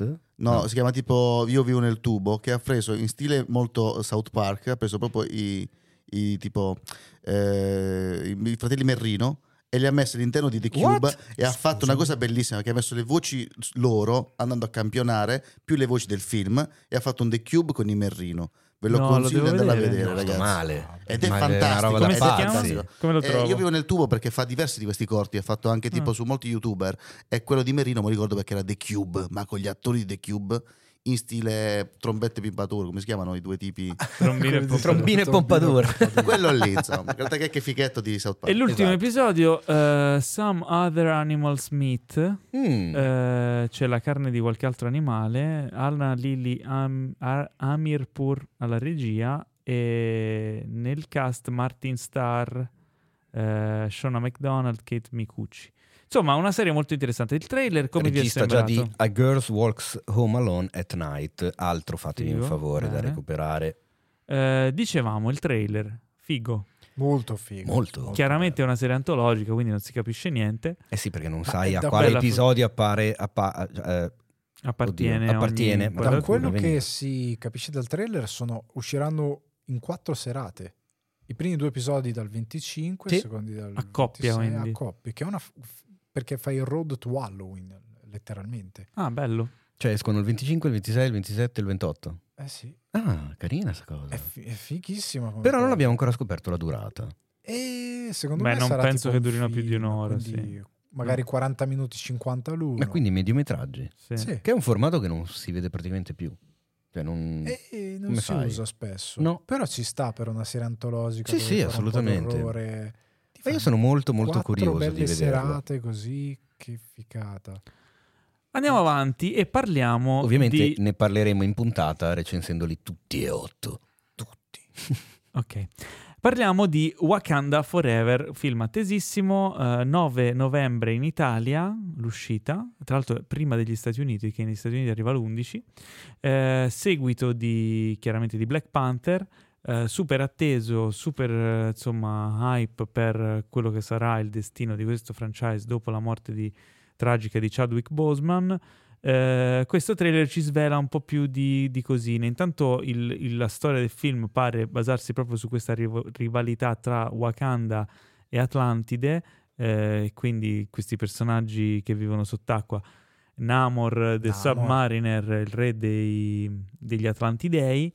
Non si sa bene cosa scatena il tutto e perché. Eh, si sa però che ci sarà una nuova persona che prende, eh, che prende le- insomma, il, il possesso del Black personaggio. Panther. Sì, un nuovo Black Panther, che mi stavo incartando. Eh, no. Un nuovo Black Panther e che vediamo essere una donna. Ora non si sa se sarà il personaggio di Shuri, la sorella di, di, appunto di Black Pan- del vecchio Black Panther. Ehm, Se- oppure potrebbe essere un altro personaggio. Secondo tipo me Nakia. no, perché Shuri è occupata tutti i 365 giorni. È presente Shuri, Shuri, Shuri di tutto. là. Lui trova di No, attendere Hulk. no. Lascia stare, non ti preoccupare. Ah, è vero, No, secondo me è lei. Io la butto lì. Beh, è, è ovvio che Se- sia lei per vedere il Ah, ecco. cioè. Io Secondo me invece è curioso- Nakia. Ve la butto là. Eh, io sono è? curioso di Lupita Nyong'o. Ah, dici? Sì. di, di Namor, di come useranno Namor. Perché è un personaggio Molto che curioso. non- diciamo il, il fan medio della Marvel che li ha conosciuti tramite i, i- i film e non conosce bene il fumetto, non credo abbia Anche idea di perché chi sia Namor. Namor Però- è il primo personaggio della Marvel in assoluto. Attenzione, il primo, primo, sì, il primo, sì. primo. Eh. E la cosa del bella 50, sua è che no, No, la cosa bella di, di Namor è che era completamente diverso dal personaggio di Aquaman e qui l'hanno fatto diventare una specie di Momoga a capelli corti. Invece io mi sarei tenuto più sullo stile eh, classico di Namor, tanto per distinguerlo, perché è, è diverso. Lui è un, eh, è- come ti posso dire, è, il- è- è un po' putiniano nel suo modo di fare. E infatti, anche nel fumetto, eh, perché lui quando li gira Cioè, attacca- uccide i nemici col polonio. sì. No, Spiega, appena- spiega. a- perché appena li gira lui attacca, lui fa guerra, tant'è che veramente anche nel fumetto c'è la guerra con i Wakanda, anche se lui e T'Challa erano amici, ah, È facevano un po' Illuminati. incazzoso. Ogni volta che qualcuno dice Cialla, nella mia testa parte la sigla di Dragon Ball Z. Cialla! Eh, non è, perché non è gialla, è T'Challa. Eh, lo so, T'Challa. però Eh, io è la devi T è farlo sapere, non lo so. silent, è come La cosa che mi preoccupa però di questo film è che mi sembra tanto, ma tanto a- autoreferenziale. Vabbè, Cioè, un po' lo devi si fa- fare. Eh, non lo so, mi sembra Devi quasi... comunque dal trailer vogliono mettere in primo senso? piano che celebrano comunque la scomparsa di Boseman. Comunque è stato Sì. un personaggio molto Ah, vabbè. forte. Mi sembra anche giusto rendergli un po' omaggio. Sì, no, no, gli ha voluto bene, ha significato tanto. E Allora, è, è un bel dai. trailer, aggiunge un sacco di particolari che non conoscevamo.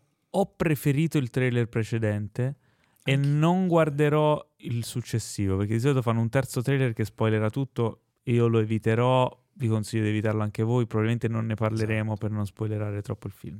Concordo. Tipo, voi che non leggete Tocco- fumetti, sai con- contro chi si scontrava nei, nei vecchi fumetti? Ma come faccio? Pre- Scusa, eh, dalla Sai, premessa ti- lo sai che ti- non lo so. Voi che non Appunto, leggete i fumetti, sai con chi leggete- scontrano ti i fumetti? No. con effetti con Daredevil.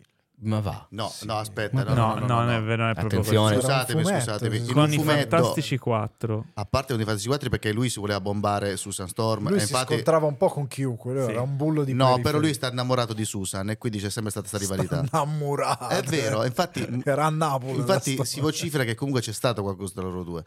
In tutto questo ci È diventato subito House of the Si Dragon. Su chi? novella Cioè, 2000 in è uscita senso? questa Ragazzi, ci sono dei, che- dei riferimenti molto particolari. Infatti, c'è una battuta che fa- lascia intendere che Susan conosca le misure di Namor. E non sto scherzando. Comunque, queste sono questioni loro personali. Io non mi voglio mettere in mezzo. Eh, in tutto questo, però, c'è una storia in cui c'è Namor. Perché Namor a un certo punto attacca Manhattan, Manhattan per fare casino. E c'è una storia di Daredevil dove lui cerca di fermarlo. E c'è la- il pezzettino in cui si racconta di Daredevil cerca di fermarlo. E non ci riesce. E lui dice: Oh, però è ostinato sto qua. Però non è che Daredevil si scontra con Namor. Daredevil va lì, gli dà fastidio, gli fa vada via qui e lo manda via. Però Chi? No, non ho capito. Chi, chi fa? Namor, Namor a un certo Namor punto, è talmente tanto più potente di, Namor è forte, che- sì. no, Namor se la, se la picchia con Hulk, cioè stiamo parlando di un personaggio di, di tale forza. Allora, Namor a un certo punto c'è una storia importante in- e nella Marvel, nei fumetti come nelle, nelle serie Marvel, tutto è collegato. C'è una, una scena, c'è una, una storia in cui lui attacca Manhattan e gli eroi più potenti lo devono fermare.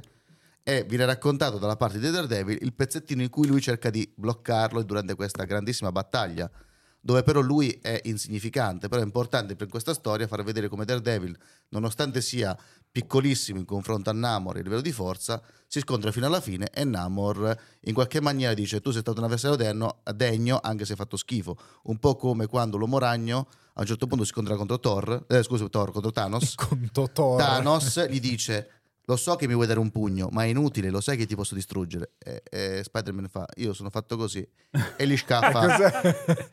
Sono fatte così. Nessuno è perfetto. nessuno è perfetto Quindi, mh, ok, eh, trailer interessante, tocco di classe, le alette ai piedi di Namor che lo fanno volare.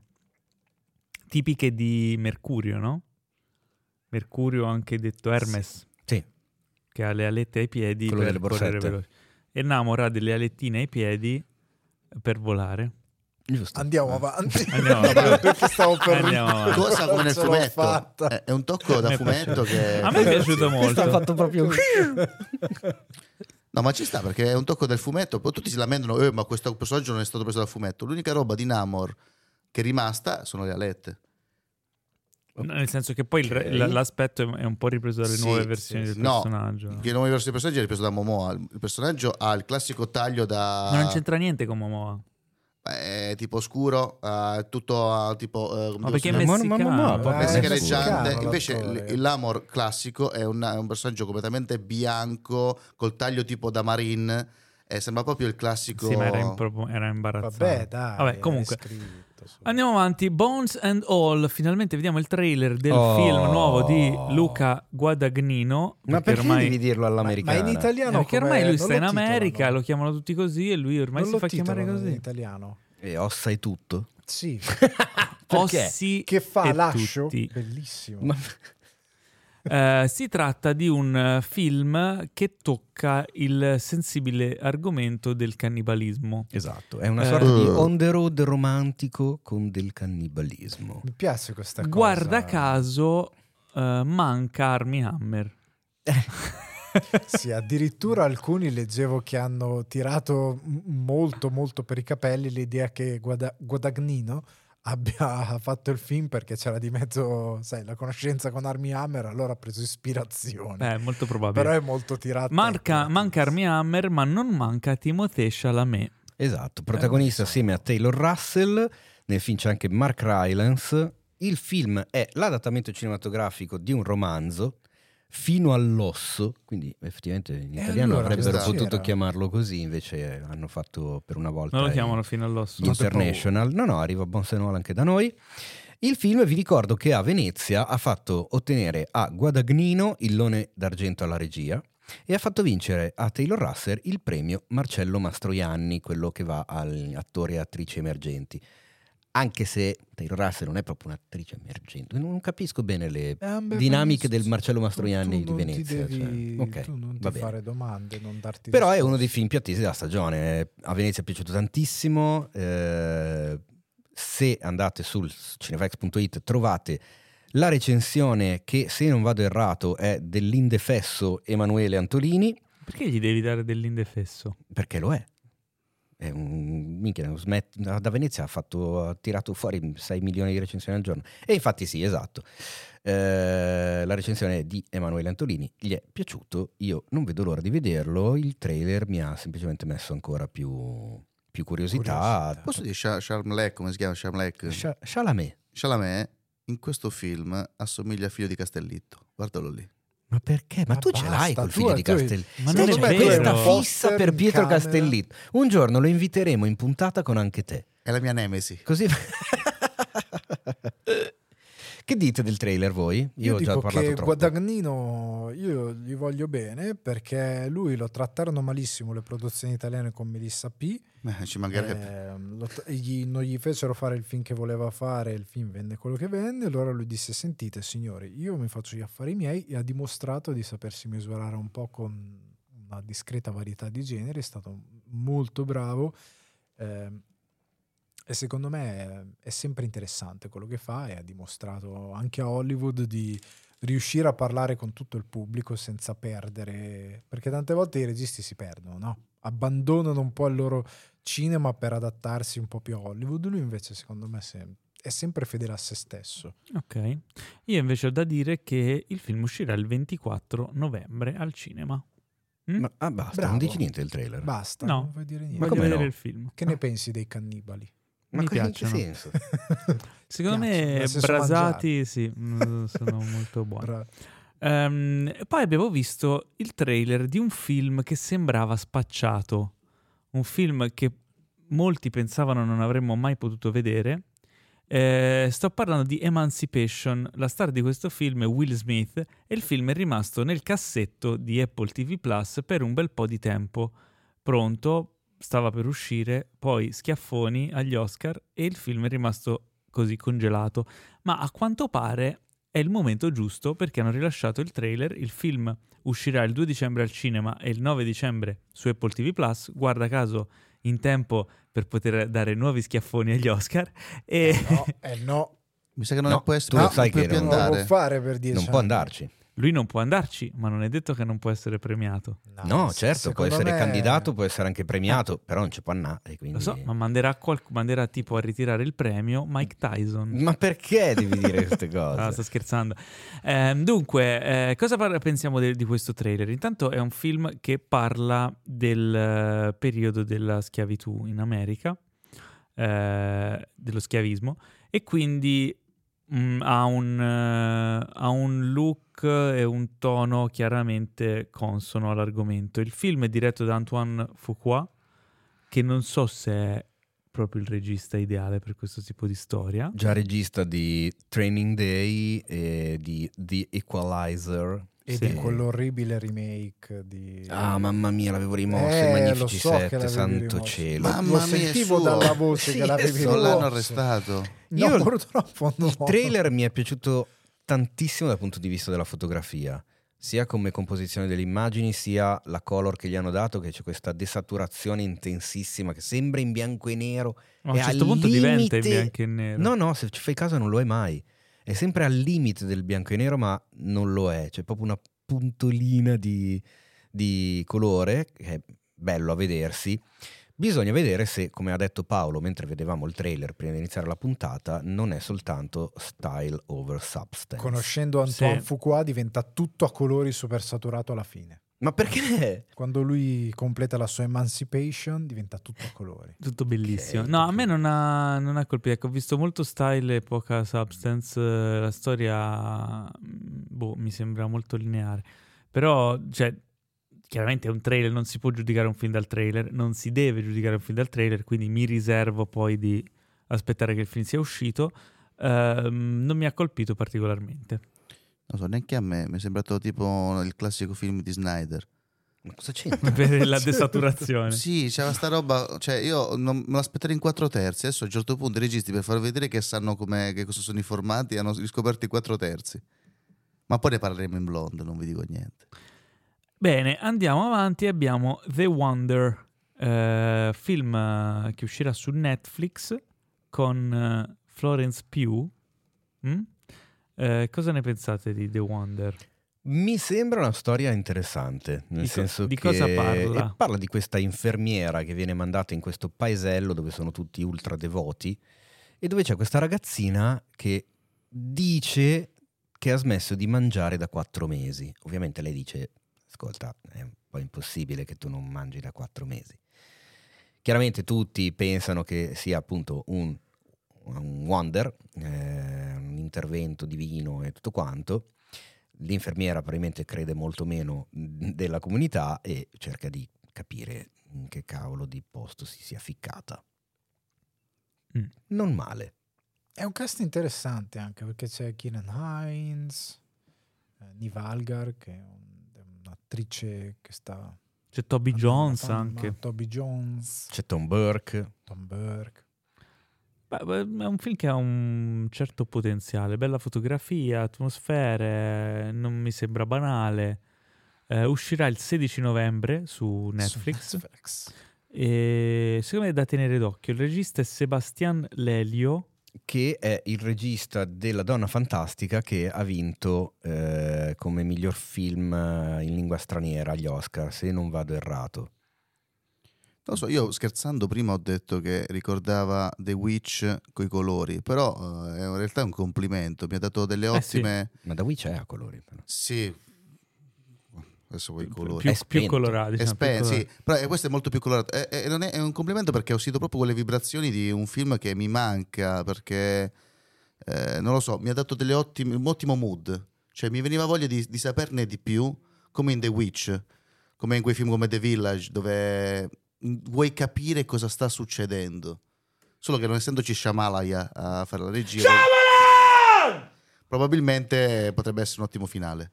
Ok, Anche se eh, The Visit ve lo consiglio perché non ha, non ha fatto, lì non ha cagato fuori dal vaso, guardatevelo. ma chi? Dillo. Lui. Tutte le volte che terrore questa cosa. Come? Tra l'altro, infatti mi- io sono del sud. Mi è, stato, dire- mi è stato chiesto, ma è registrato il momento? No, in realtà No, no, è sempre no. tutto Il live. momento, come si chiama? Momento?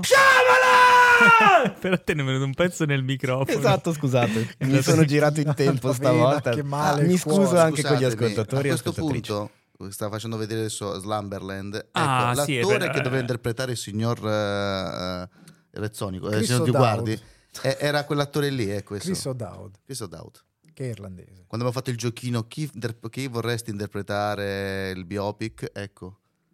Il Eh, biopic. Chi vorresti interpretare il biopic? Allora, tras- prende- prendete in italiano la mia frase. Vabbè, non ho capito niente, non ho capito, vabbè, però andiamo Paolo, avanti. Paolo la faccia Andiamo della avanti. mucca al passaggio a livello. Vabbè, Andiamo. Esatto. avanti. Il 18 novembre su Netflix arriverà Slumberland, un film molto simpaticheggiante con il buon Jason Momoa e una ragazzina chiamata Me- Mer- Mario, Nema. Mario Barkley. Eh, Che di è, cosa all- si è tratta? all'esordio cinematografico e sembra una piccola Saoirse Ronan. Eh, ogni avventura inizia con un sogno. Wow. Questo recita la locandina di Wow. questo spettacolareggiante film. Come scusa? Una giovane, Wow. raga- una giovane ragazza scopre i segre- una mappa segreta per il regno dei sogni di Slumberland e con l'aiuto di un eccentrico fuorilegge attraverserà i sogni e eh, scapperà dagli incubi con la speranza di poter vedere ancora una volta suo padre. Wow. Eh? Molto fantastico questo film. È Sì. tratto da delle strisce a fumetti che, se non ricordo male, sono iniziate nel 1905 sul, sull'Herald, Eh? Little un Nemo. quotidiano, Ma sì, dai. Eh, che parlavano di questo ragazzino che appunto poteva entrare nel mondo dei sogni e qua abbiamo un Jason Momoa che ricorda Jack Sparrow dopo due settimane di Oktoberfest non stop. Il, il regista è Francis Lawrence, che già ricorderete come regista di Io sono leggenda, Constantine, che tra l'altro avrà un sequel, eh, e Hunger Games. eh, quindi, boh, Io ho un po' paura avrà di un questo prequel. film. Io ho molta paura di questo film. Cioè, mi sembra un Anch'io. po'. Ho sentito un po' puzza di Artemis Fowl. io, io ho visto Cioè, dei VFX che grande detto, "Oh, no". potenziale, completamente buttato. Jason Momoa mi sembra fuori ruolo come poche altre volte nella storia del cinema. Dei luoghi. Cioè sì, mi sembra... Chi ci ascolta boh. non può vedere questa immagine No, esatto. che stiamo guardando noi Mamma con lui mia. con un cappotto con una fantasia leopardata all'interno, i pantaloni del Joker di Tim Burton degli anni 90, la catenazza... è Una una fibbia d'oro, una- un interno della giacca leopardato rosa, gli Ah, occhiali... sembra un cosa- per- Sembra, eh, sembra un per- Sica, eh, no, tutti no, no. Ricky e Troppo. Barabba, però È dopo l'LSD. Sembra un personaggio di One Piece. Esatto, non è solo vero, quello, ma è sembra anche vero. quello che incontravi allo zoo. Non vi ricordate lo zoo a Milano? Scusa. Sembra il classico Cosa? tizio che becchi allo zoo e ti vuole offrire da bere. Tu dici no, grazie, lui insiste, è lui.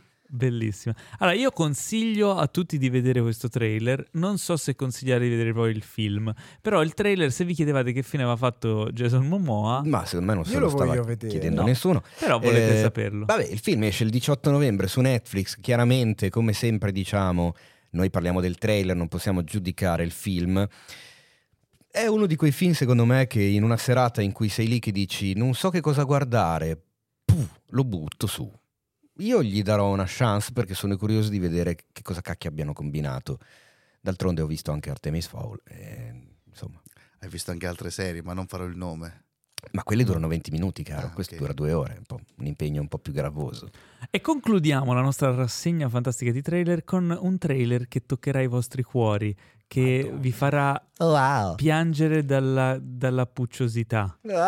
Sto parlando di, un, di una serie che arriverà su Netflix che si chiama Gudetama, un'avventura eggcentrica.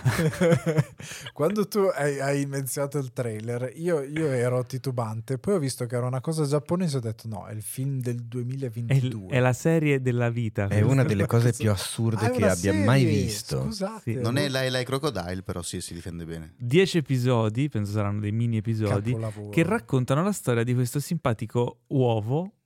uo- sto parlando di un uovo, del tuorlo di un uovo con il Esatto. suo albume e del suo amichetto pulcino. Adesso però è il momento di leggere la sinossi in tempo reale Esatto. traducendola dall'inglese di MDB. Allora, un road movie letargico ed empatico sulla eh, ricerca delle- dei genitori eh, di... Sulla ricerca dei genitori. Ok. Per chiunque voglia prendersela comoda, diciamo così. Eh, avendo... mh, cazzo, è difficilissima da tradire questa... A casa la sapeva era Paolo. rassegnato all'idea di finire nel piatto di qualcuno, Gudetama vuole solo essere vuole solo cazzeggiare, cioè Sì, vuole vuole rilassarsi, solo- vuole rilassare, vuole sciallarsela, vuole stare tranquillo, vuole Come riposare. Garfield. Lasciatemi dormire. La cosa che mi piace tanto è il character design, dove c'è questo calimero al contrario. Di solito noi ci lamentiamo che i personaggi bianchi vengono tipo trasformati in altre etnie, invece abbiamo un calimero che diventa, torna ad essere un pulcino giallo e con il guscio, invece di avercelo in testa, ce l'ha sul pacco. No, ci, che ci cammina. Allora, Gudetama è un personaggio eh, di, di una serie di animazione giapponese per bambini, eh, molto carina, con questo ovetto che si trova in situa- ovetto pigro che si trova in situazioni buffe. Eh, esiste poi anche tutta una serie di gadget, di eh, pupazzetti, action figure, cioè è un franchise infinito in Giappone. Se andate in Giappone lo troverete sicuramente. Io mi ricordo l'ultima volta che sono stato era pieno di robe di Gudetama, simpaticissimo. E hanno fatto questa serie che però è live action, quindi guardatevi assolutamente il trailer di, di Gudetama su Netflix e, e secondo io non vedo l'ora che esca. Uscirà il 13 dicembre, quindi secondo me è la serie di Natale di quest'anno. perfetto. Cose folli Cercherò giapponesi. su Amazon i gadget, li avrò prima di tutti. Bravo. No, ma se non ricordo male, c'è un canale di cucina che seguo, orientale, e c'è il, um, questo coso per dividere l'uovo. Tu metti dentro l'uovo, lo rompi e dal beccuccio, dalla bocca di, credo, il personaggio di questo Di coso, esce solo il tipo... Il tuorlo. Il tuorlo. Che bello. Che roba ingegnosissima. Che cosa bellissima. Ma sono finiti i trailer, ragazzi. No, è il momento. di già. È il momento Allora delle aspetta, recensioni. trailer della settimana secondo voi? Gudetama. bello? Gudetama. Gudetama. Gudetama. Ma veramente? Solo per Sì. il- il- i due punti An Excellence Adventure. Questo è il mio eroe che comunque si è Però se dovessi tutto cercare un secondo posto, Guillermone mi, fa- mi ha fatto Eh, tornare vabbè, le vibes eh. Sì, sì, fortissime. però vuoi mettere Gudetama? No, io sto dicendo che eh, ovviamente c'è Gudetama che sicuramente si prenderà il podio insieme a Lele Crocodile, però anche Guillermo bisogna dargli una possibilità. Se togliamo Gudetama dall'equazione, togliamo allora Gudetama. Guillermo. Però secondo me Guillermo dovrebbe imparare qualcosa da Gudetama. Posso. Io faccio quello fuori dal coro e voto Bones and All di Guadagnino perché la voce di Leonard Cohen che hanno messo nel trailer mi fa sempre venire i brividi e quindi... Sai che mi hai convinto? Ok. Cambio il mio Guillermo in. in- in Gudetama. così le spalle a Gu- Gudetama. Gu- Gude. Gudegnino. Eh, ok, Sei peggio di Renzi. è il momento delle recensioni, Recensioni. anzi, recensioni. Aspetta che c'è la sigla delle recensioni. Come fa la sigla delle recensioni? Ok. E quindi vabbè, apriamo con un film che in realtà abbiamo già recensito e Teo ci dirà in che episodio, eh, che, che ho visto personalmente alla prima mondiale al South by Southwest ad Che Austin flex, e che permettetemi di tirarmela un po'. Che flex. Cioè, era, da, era da tanto che non glielo tiravo lo sk. Eravamo io, Scusa! Eravate tu, una Glock. no, c'era, e, e- e un cargo battente balie- bar- bandiera liberiana. c'era Non sappi mai io, cosa portava quel cargo, ma poi lo seppi, droga. c'ero io, c'era Jamie Lee Curtis, c'era Michelle Yeoh, c'era anche Che Hui Kwan? Sì, Eh beh, che tra l'altro si fa chiamare Jonathan. Jonathan? Kwan. Il sì, Gabibbo. esatto.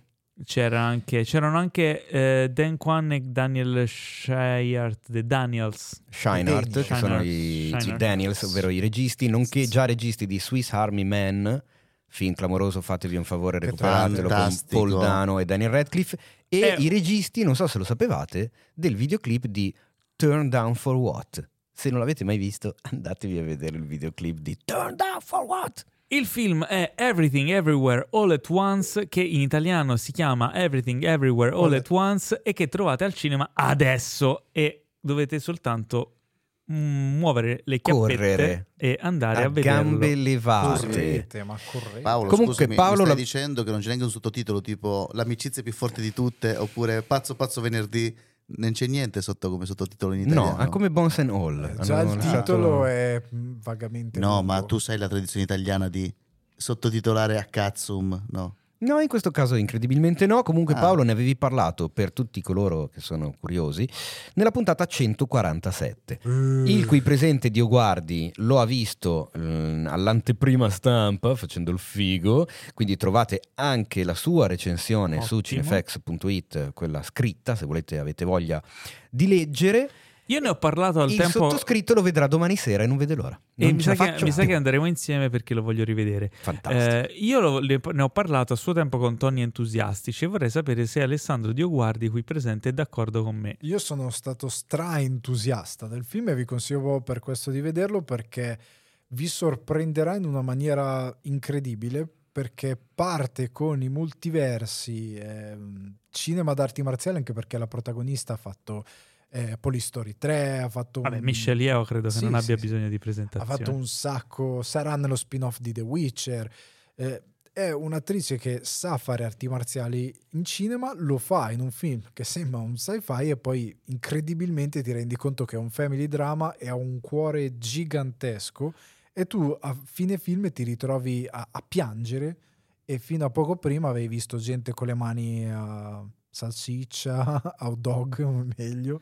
Posso Eh, dire, posso fantastico. sbilanciarmi e dire che Michelle Yeoh è una delle più grandi attrici della storia del cinema? Secondo me non ti sbilanci, eh, anche perché in questo Wow. film Sì. eh, ci sono anche dei momenti in cui tra i multiversi diventa super citazionistico e viene fuori anche un 2046 perché il film diventa cinema eh, ed è bellissimo anche visivamente e dimostra come con 25 milioni di dollari mi pare e 5 addetti ai VFX hanno fatto dei VFX che sono perfettamente in linea con lo standard delle grosse produzioni e funzionano alla grande. eccezionale. Posso dire, da come me l'hai raccontato, sci-fi, che proprio di famiglia, mi ha ricordato, almeno nella mia testa, il primo Ritorno al futuro. No, Ah, no, no, no. scheletricamente parlando. Ah, No, non ah, c'entra No, niente. non c'entra Ah, niente. ok. È proprio una cosa che è talmente eh, avulsa dal resto del cinema per come ti racconta le cose, per come eh, per il cuore che ci mette, ma soprattutto per la fantasia che ci mette anche nel descriverti cosa sono i multiversi. Ecco, dimenticate qualsiasi film che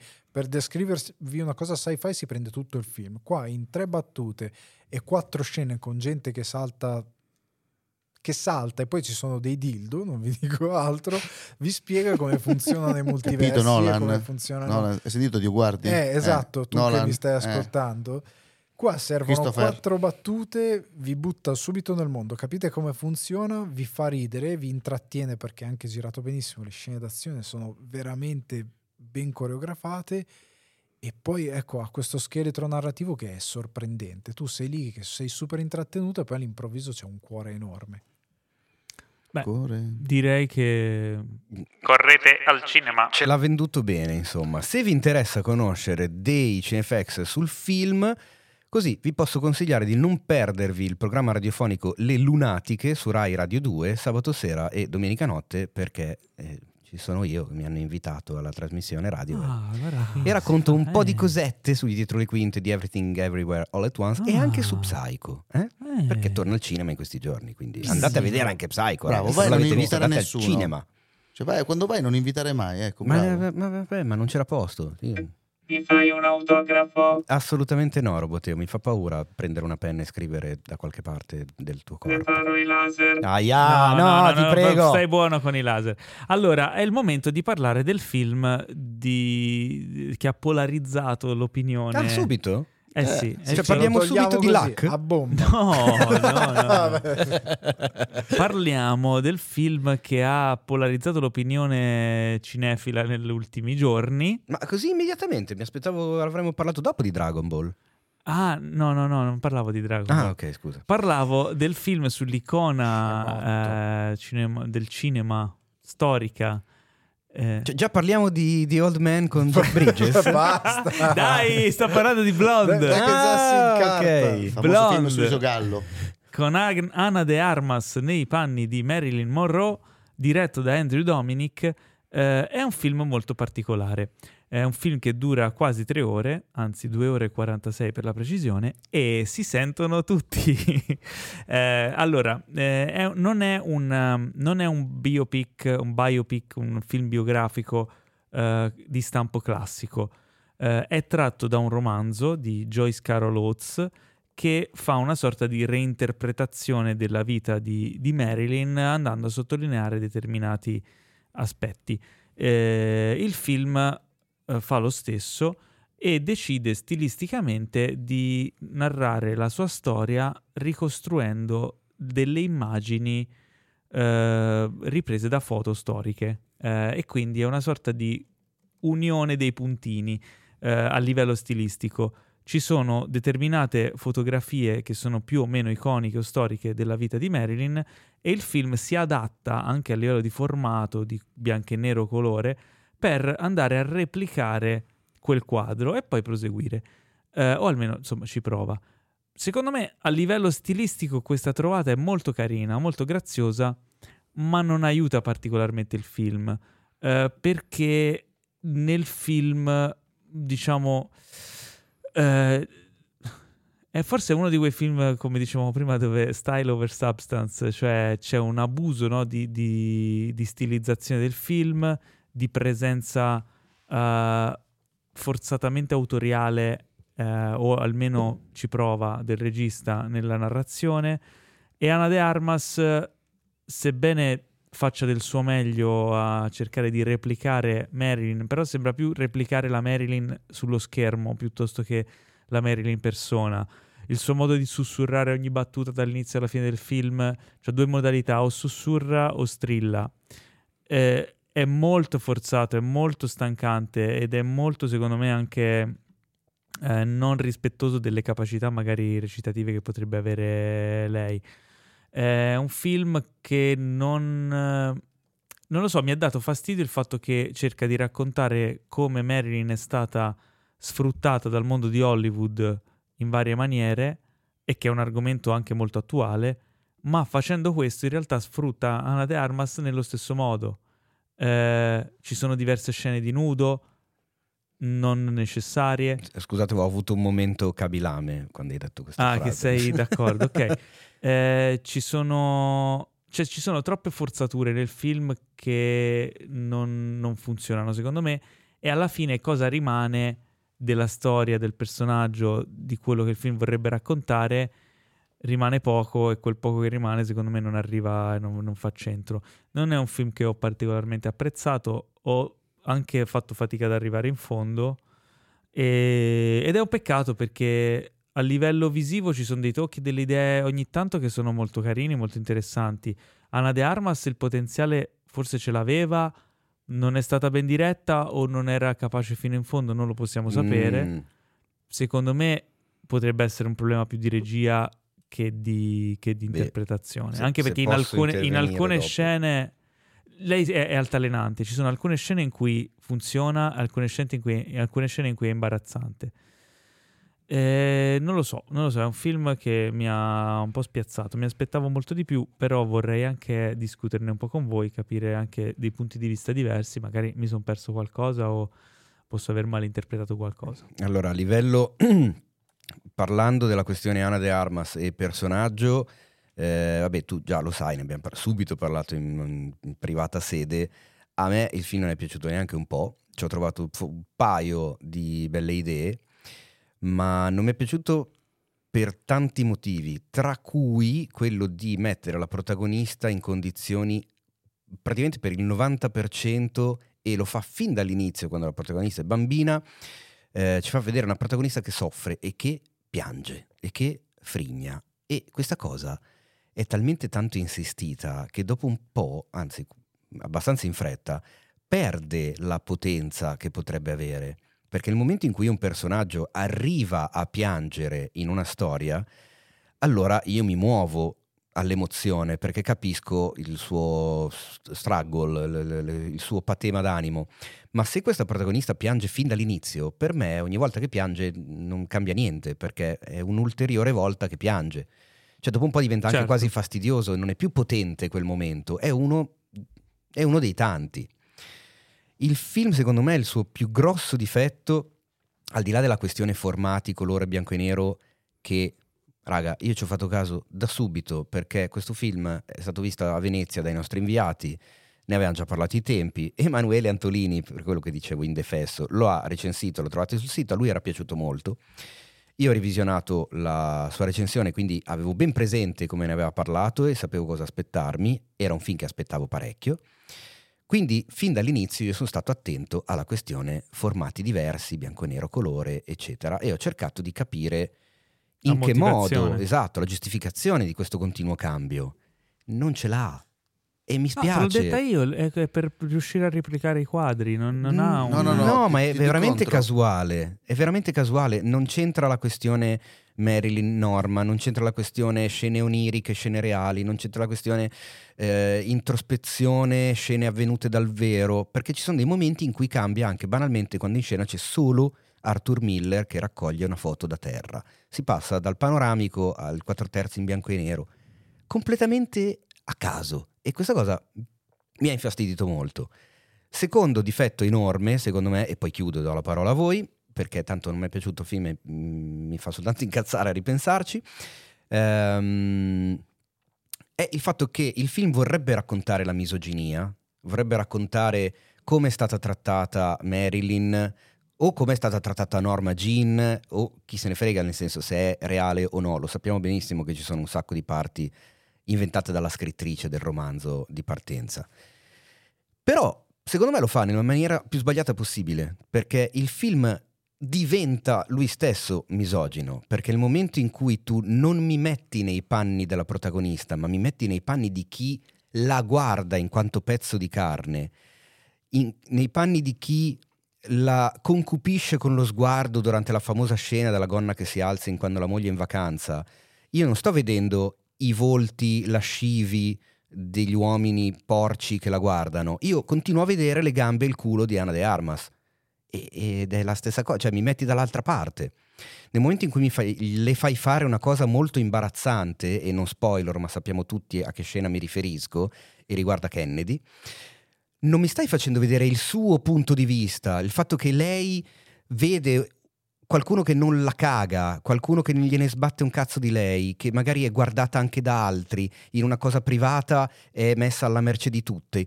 Mi fai vedere il suo primo piano insistito per due minuti e quando sono io che la sto guardando e in quel momento stai umiliando il personaggio, tu, regista, che hai preso questa decisione. E il film è tutto così. Il personaggio di Anna de Armas è spessissimo nuda durante il film e a me non me ne frega niente se il nudo deve essere fastidioso o eccitante, ma nel momento in cui me la fai nuda e lei è a suo agio, stando nuda, e non si sente nuda anche metaforicamente, in quel momento stai facendo la stessa cosa che critichi, ovvero la usi come un pezzo di carne. E questa cosa secondo me è totalmente errata, va nella direzione opposta rispetto a quello che probabilmente voleva raccontare il regista, che è anche unico sceneggiatore che ha adattato un romanzo di più di mille pagine. Ok. O magari no, o magari Andrew Dominic voleva a tutti i costi fare un film misogino. In quel caso gli è venuto veramente bene. Ok, vediamo anche le altre opinioni. Ma se posso, tanto a Eh. questo punto, sto punto demoliamola completamente il film. No, come dice il signor Teo, quindi vado anche contro l'unica cosa positiva che ha detto Paolo. È davvero come dice lui. Ho cercato, per esempio, nel grande Oz di Sam Raimi c'è il 4 terzi in bianco e nero quando c'è nel mondo reale, quando poi è nel mondo di Oz, per far capire che l'apertura mentale, che il personaggio si trova davanti a una meraviglia, apre tutto e diventa colori. Come nel vecchio mago di Oz, tra l'altro. Esatto, Eh, se invece vedi questo film qua, a un certo punto vedi, mentre, lei- mentre lei guarda il film, a un certo punto cambiare formato a caso, soltanto perché le persone si alzano per applaudire, bianco e nero colore a caso, sembra lo showreel, sembra lo showreel di un regista che dice va bene, vi faccio vedere che bella idea, ho", perché molte sono bellissime, la scena di sesso che poi diventa una cascata, eh, però il film è debole per due motivi, primo è i biopic hanno rotto quando diventano troppo romanzati. Cioè il fatto che o mi racconti davvero il personaggio mi fai capire il personaggio di Marilyn davvero, ma non mi prendi una versione romanzata dove la maggior parte delle cose sono finte, un po' come in Bohemian Rhapsody. Così come anche lei non è un'attrice che fa Marilyn, è un personaggio, cioè è- è- sembra quasi il cosplay di Marilyn. Io non ho visto la vera Marilyn, così come non ho visto personaggi. Questo Sì. film è una merda per un motivo ben particolare. Non Diversamente esisti- meritevole, Freck. Non esistono personaggi qui. Non esistono- ognuno fa la sua parte. Marilyn fa quella che pi- piange, il tizio, arriva il tizio che la picchia e fa quello che picchia. Non esistono sfaccettature. Ogni personaggio arriva nella scena e fa il suo ruolo, che è quello di monodimensionale del io sono quello sensibile, io sono quello che mena e sono geloso, io sono quell'altro che... Al- altra cosa per mm, rappresentare il punto di vista che dicevo Sì. prima. È un- un'altra di quelle scene lì è quando appunto Gio Di Maggio prende e la mena. Che cosa succede nel film? Non mi fai vedere lei che subisce le botte, me la fai portare in un'altra stanza e la macchina da presa rimane fuori dalla stanza e la violenza lei la subisce off screen. Quindi cosa capisco io? La violenza subita dalla protagonista? No, perché tu scegli di non farmela neanche vedere. Ma no, e ma quindi non è no. vero che sei contro. Forse in quel caso lì no, Non perché so. lei è come in Ennec in Funny Games. Tu senti le urla e forse ti fa anche più male non sapere cosa sta subendo. Sì, È boh. un po' capito, ma se tutto il film è tenta- così. Sono tentativi un po' così. Sono tentativi perché c'è Però, c'è- allora- del però per allora- concludere, controparte, se no- Eh, È finito? No, più che altro anche la, la messa in scena e a volte è, è povera. Tipo, io ved- ricordo ancora il, il fetto in CGI che mi sembra di vedere Mm, Death Ecco, Stranding. quella è un'altra delle robe di cui vorrei Vabbè, parlare. ma non infatti. andiamo troppo. Quello- Ah, possibile che Sì, tra non noi quattro non sia piaciuto a nessuno? Lasciamo No, la parola ad eh, Alessandro. Allora, io ci trovo dei lati positivi nel film, non credo che sia così eh, disastroso. Eh, la prima cosa posso dire che a me non è tipo sembrato così pesante, forse perché, ecco, io dicevo a Teo in privato che io ho fatto una, una cattiveria nei suoi confronti, nel senso che eh, io vedo il Matrix, io sapevo già che questo film era così, senza leggere, io guardavo il trailer e vedevo un Teo esaltatissimo che come un bambino faceva "Ah, tutto uguale, è replicato benissimo. E io, no Teo, però guarda che secondo me è tutto uguale. Lui era, e, e a un certo punto quando ho capito che lui era fomentatissimo, eh, io mi sono ingoblinito come il folletto verde dei cartoni dell'uomo ragno di Solletico e facevo uomo ragno, sei caduto nella mia trappola. Quindi è un E pro- mi sono- problema di aspettative? No, perché il problema che ha fatto, lo diceva anche forse Sh- Schrader.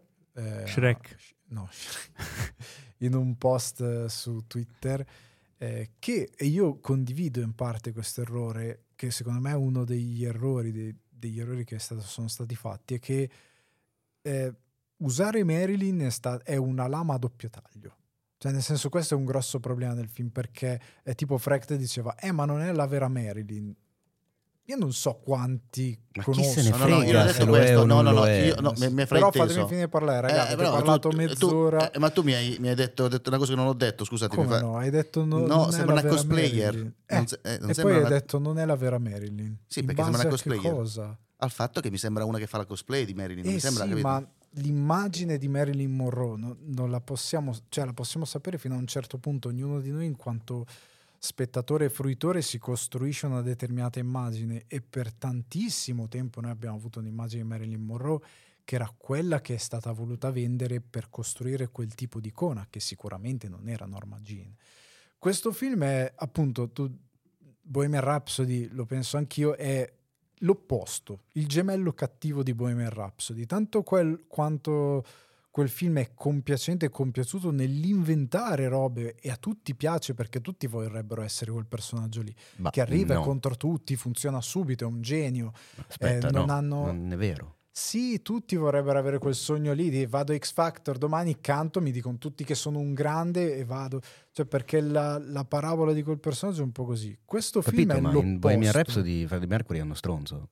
Cioè, No, per ta- come tanta no? la gente è un eroe. ma non è, un vero, nel grande. film è dipinto come stronzo. Quelli che si salvano sono i due Ma che l'hanno tanto, prodotto, che sono ancora è in un vita. grande, un È genio, l'unico che rimane a far festa, è l'unico che si fa. giusto, è quello che ha inventato. Abbandona il gruppo. Cosa stai dicendo? Non te lo Sì, ma la ricordi? mi gente sa, film. Tu che film un guardi, grande. video guardi? Io mi sto Cioè, chiedendo sta voi cosa. dovete parlare con le persone, la gente lo percepisce come un eroe. Eh, ho capito, ma quello torna- quello torna che percepisci, ma Blonde. non è il film. Eh no, Torna- ragazzi, torna mi su interrompete Blonde. voi. Io non vi ho interrotto, però se no non, non ne usciamo più. Eh, quella cosa è estremamente positiva. Questa è l'opposto. Hanno voluto fare una decostruzione del personaggio molto potente che lui ha fatto, Dominic, anche tipo in eh, eh, L'assassino di Jesse James per mano del codardo Robert Ford. Solo che Jesse James, chi cacchio lo conosce? Cioè, molto meno nel pubblico. E questa cosa in parte gli è andata contro nel suo film, nel senso che se lui avesse inventato un personaggio di Hollywood, per me le reazioni sarebbero state molto meno aspre per certe cose, perché molti meno si sarebbero attaccati a quello che è eh, il personaggio di Marilyn, perché Ma non- la- se sarebbe percepito Ma- meno il fastidio di guardare il film. E poi lui ha voluto fare un film in toto fastidioso. Non vuol dire, non è una giustificazione. Ma Lui ha secondo te lui è riuscito nel cosa. suo intento? Secondo me lui è riuscito in quello che voleva fare. Lui voleva darti estremamente fastidio nel farti vedere quella cosa lì. Ma che Perché cosa? tipo anche tu prima dicevi non si vedono i volti lascivi, non è vero, sono questi personaggi con le Sì, bocche alla fine del film, per- solo in quella scena lì. Nella- prima no, gridano. prima Allora, no, io- mai. Però la misoginia Io ho capito cosa vuol fatto dire. di fa- raccontarti un incubo. Non è piacevole niente di quel film. Capisco. È un incubo orribile. E lei è intrappolata in quella cosa lì. in Ma io non lo vivo perché lei soffre schifo. dall'inizio del film e soffre per tre ore. Non ha un arco di sofferenza. Lei non è mai felice. E è quindi io non posso entrare prima, in empatia con un personaggio prima. Che non è è felice mai. Perennemente in un incubo. Come faccio a capire quando Vabbè, soffre è- se soffre raga, sempre? No, Non è che c'è una ragione o un torto, No, sono no, io sto spiegando la mia cosa. Io no, ho senti. capito quello che intendi. Secondo me. ehm, Lui, però, fatemi finire un secondo. Sta, lei sta in questo incubo totale dall'inizio alla fine. Posso capire che sia spiacevole perché è spiacevole. Cioè, io sono d'accordo quando tu dici lei piange sempre. Mio Dio, anch'io guardando dicevo, ok, dai un momento di luce a questo personaggio perché un momento di luce lo deve avere. Glielo dà per troppo poco quando sta con Arthur Miller, è molto breve. Doveva avere qualcosina di più. È, tro- è tutto molto cupo, molto a raccontare l'oppressione di Hollywood. È un certo tipo di modo di lavorare i produttori perché sembra quasi che ci siamo dimenticati Harvey Weinstein. Harvey Weinstein è un fiocco di neve rispetto a quello che si faceva in quel periodo a Hollywood, nel senso lui è il prodotto di quella società. Sì, però ora secondo me E stiamo quindi- uscendo no, dal, però per cosa dire, noi stiamo arrivando capisco. a raccontarti quella cosa lì, è terribile. E, ehm, capisco che possa essere incredibilmente spiacevole ed è in parte Ma io non contesto il cosa, il come. eh, ma il come è, com- è pensato esattamente in quella maniera lì, come voleva darti fastidio in quella Ma a me non dà fastidio, a me il E- film non è piaciuto perché non è che mi ha dato fastidio, il film non è piaciuto perché secondo me sbaglia nel rappresentare quello che vorrebbe rappresentare perché va al contrario, come ho detto prima. Eh no, secondo Non è- me il film non mi ha infastidito. vero, non Ok, allora il film abbiamo opinioni diverse. Io ora li lascio litigare in Se tu sottofondo guardi Irreversible la- la di Gaspar cosa, Noè, c'è una scena di stupro eh, che ti dà fastidio. Che dici. Andiamo avanti. Per me la verità è nel mezzo, ma nel mezzo di Teo. Eh, andiamo avanti. No, beh, ognuno, ognuno ha la Eh no, sua vabbè, opinione. però sì, sì. non, non si è potuto parlare diciamo- del film, va bene. No, direi che ne abbiamo parlato Ah, per che non mi troppi piace perché gli minuti. dà fastidio, ma che senso ha? No, ma ma non ha senso. No, ragazzi, stop, Ragazzi, andiamo avanti. Abbiamo altre, abbiamo altre questa critica, Ale. Eh, Va bene, non dopo- Irreversibile dà fare- fastidio. A microfoni spenti facciamo un match di Fight Club. fare la Climax l'ho fastidio? Allora, dicevo, intanto li sfumo, uh, Frecht, abbiamo altri due titoli di cui parlare. Tra l'altro il primo deve parlare proprio di guardi, quindi eh, recuperiamo Di guardi. la situazione. Spero che ne abbiano divorziato. No, no. Non Allora, eh, quindi di Blonde, questo è quello che, che un po' ne pensiamo. Come vedete, non ci sono op- un'unica opinione, le opinioni sono molteplici eh, e poi sta a voi giudicare. Eh, ma parliamo di una, una nuova serie che si chiama The Old Man. Eh, quindi qui, qui siamo nel- nella sezione delle first impressions eh, e vogliamo capire un po' com'è questa serie di Old Man che è su Prime se non sbaglio Ale. Eh, no, No, assolutamente. assolutamente no, è su Disney Plus. Bene, mi ringrazierà il Disney signor Plus. Disney. Ehm, è il ritorno di Jeff Bridges, che siamo tanto contenti di rivedere dopo che, poverino, è stato anche malato. E torna e interpreta questa, mh, questa diciamo, ex spia. Eh, al suo fianco, relativamente fianco, c'è John Lightgo, che è un altro grandissimo attore Mitico. Mitico attore e sostanzialmente interpreta questa, quest'uomo, ormai appunto di old man, ormai anziano, che si ritrova diciamo a scappare dal suo stesso governo, che è un po' un- detta così, sembra il solito eh, spy, però la cosa molto interessante è che eh, i tempi, il modo in cui è raccontata questa storia, che inizialmente possono sembrare ehm, molto diciamo posati nel classico uomo che va in bagno 700 volte durante la notte, in verità serve per eh, svelare e approfondire un po' la mentalità del personaggio e quello che ha subito in passato e i motivi che l'hanno portato a scappare e a fare certe cose che ha fatto. E il resto della serie è uno, uno snodare mentre il protagonista prende certe azioni lo snodare quello che è successo in passato e che lo ha portato a essere quello che è ma soprattutto a svelare una serie di cose che all'inizio pensiamo siano in un certo modo e che mano a mano si snodano Mm. essere in qualcos'altro. Mm. Interessante perché non avevo mai visto a memoria il nostro Jeff Bridges fare a cazzottoni. Ah. Ci sono delle scene in cui fa cazzottoni e anche molto mm, Convincente. molto convincente. Attenzione. E soprattutto sono sette puntate, ne trovate le prime tre già su Disney Plus, le prime due dirette da John Watts che mi ha sorpreso perché in Spider-Man evidentemente chiamano il cugino. Perché, vedete, perché qua dirige delle belle scene d'azione, c'è tensione, c'è costruzione. Bello, quindi è finito, ho letto John Watts, ho detto mio Dio, che cosa... Che... Bra- Marvel, lasciatelo stare, Watts, fategli dirigere le cose che mi eh, piacciono a eh, già, lui, tipo, mi perché- sa The Cop Car, è un Come ottimo Cop film. Car. È un ottimo Eh, film. Lasciatelo stare, fategli fare il suo lavoro che è un bravissimo regista. Quindi le prime due sono sue, le altre no.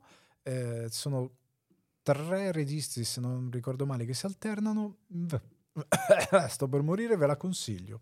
Ok, interessante. Tra l'altro, guarda caso, ehm, qualche giorno fa... Quindi nel- The Old Man The Old Man. su Old Disney Man, più. Ok, Disney scusa, Plus. faccio questa cosa perché mi hanno scritto in parecchi dicendo che quando recensiamo poi alla fine non ricordiamo di cosa stiamo parlando e la Ma gente non è vero, lo facciamo quasi sempre. Eh, io, io lo eh, faccio sempre. A ok. volte ci, può- ci può- ci possiamo dimenticare, però cerchiamo di farlo. Ehm, dicevo, tra l'altro, pochi giorni fa, nella mia serata Classic Tuesday, mi sono rivisto Starman con Jeff Bridges. Uh, di Carpenter. attenzione. Posso dire un film di cui si parla po- troppo poco? Anzi, Dillo, troppo, urlalo, troppo poco. urlalo. Guardate e recuperate Starman. bello sta. È un capolavoro e Jeff Bridges è eccezionale in quella parte lì. Tu l'hai visto, Frank? Ti vedo un po' dubbioso. No, stavo ricordando il- quando una delle prime puntate abbiamo fatto assieme, quindi un flashback, abbiamo visto il trailer del remake. Ah, è vero. Oh, sì, è è vero. È vero. venuto questo, questo effetto. È vero, sì. Starman, tra l'altro, che serie, fece ottenere a Jeff Bridges una nomination ai premi Oscar Sì. ed è incredibilmente Cinefax l'unica nomination agli Oscar ottenuta da un film di John Carpenter. Wow. Che, Vergogna. che è una roba allucinante se ci Comunque è pensate. troppo figo e de- devo dire che è invecchiato bene. Eh, recuperatevi Starman. Eh, andiamo avanti e parliamo di- del nuovo film di John Lasseter. È diretto da John Lasseter. È prodotto da prodotto John da Lasseter. John Lasseter, ma non per la Pixar. Perché, Eh no, guarda caso, John Lasseter non lavora più alla Pixar, ma eh, ha un nuovo studio ehm, che ha prodotto l'Hack, che potrebbe diventare un nuovo polo negli Ma studi. come mai? Se posso sapere, di- mi, ma- mi manca questo pezzo. Come mai non sta più in Pixar? Perché amava abbracciare le persone. esatto, diciamo Re- così. letteralmente. Che vuol dire sta cosa? Era un, eh, Era un po' fastidioso. hug person. Mm. Abbracciava spesso le persone eh, e questa cosa non va bene. Era al limite della molestia. Ecco, ti ricordi quello così. in Scrubs che toccava tutti con le mani? Sì. È così. Zio Antonio, ho capito.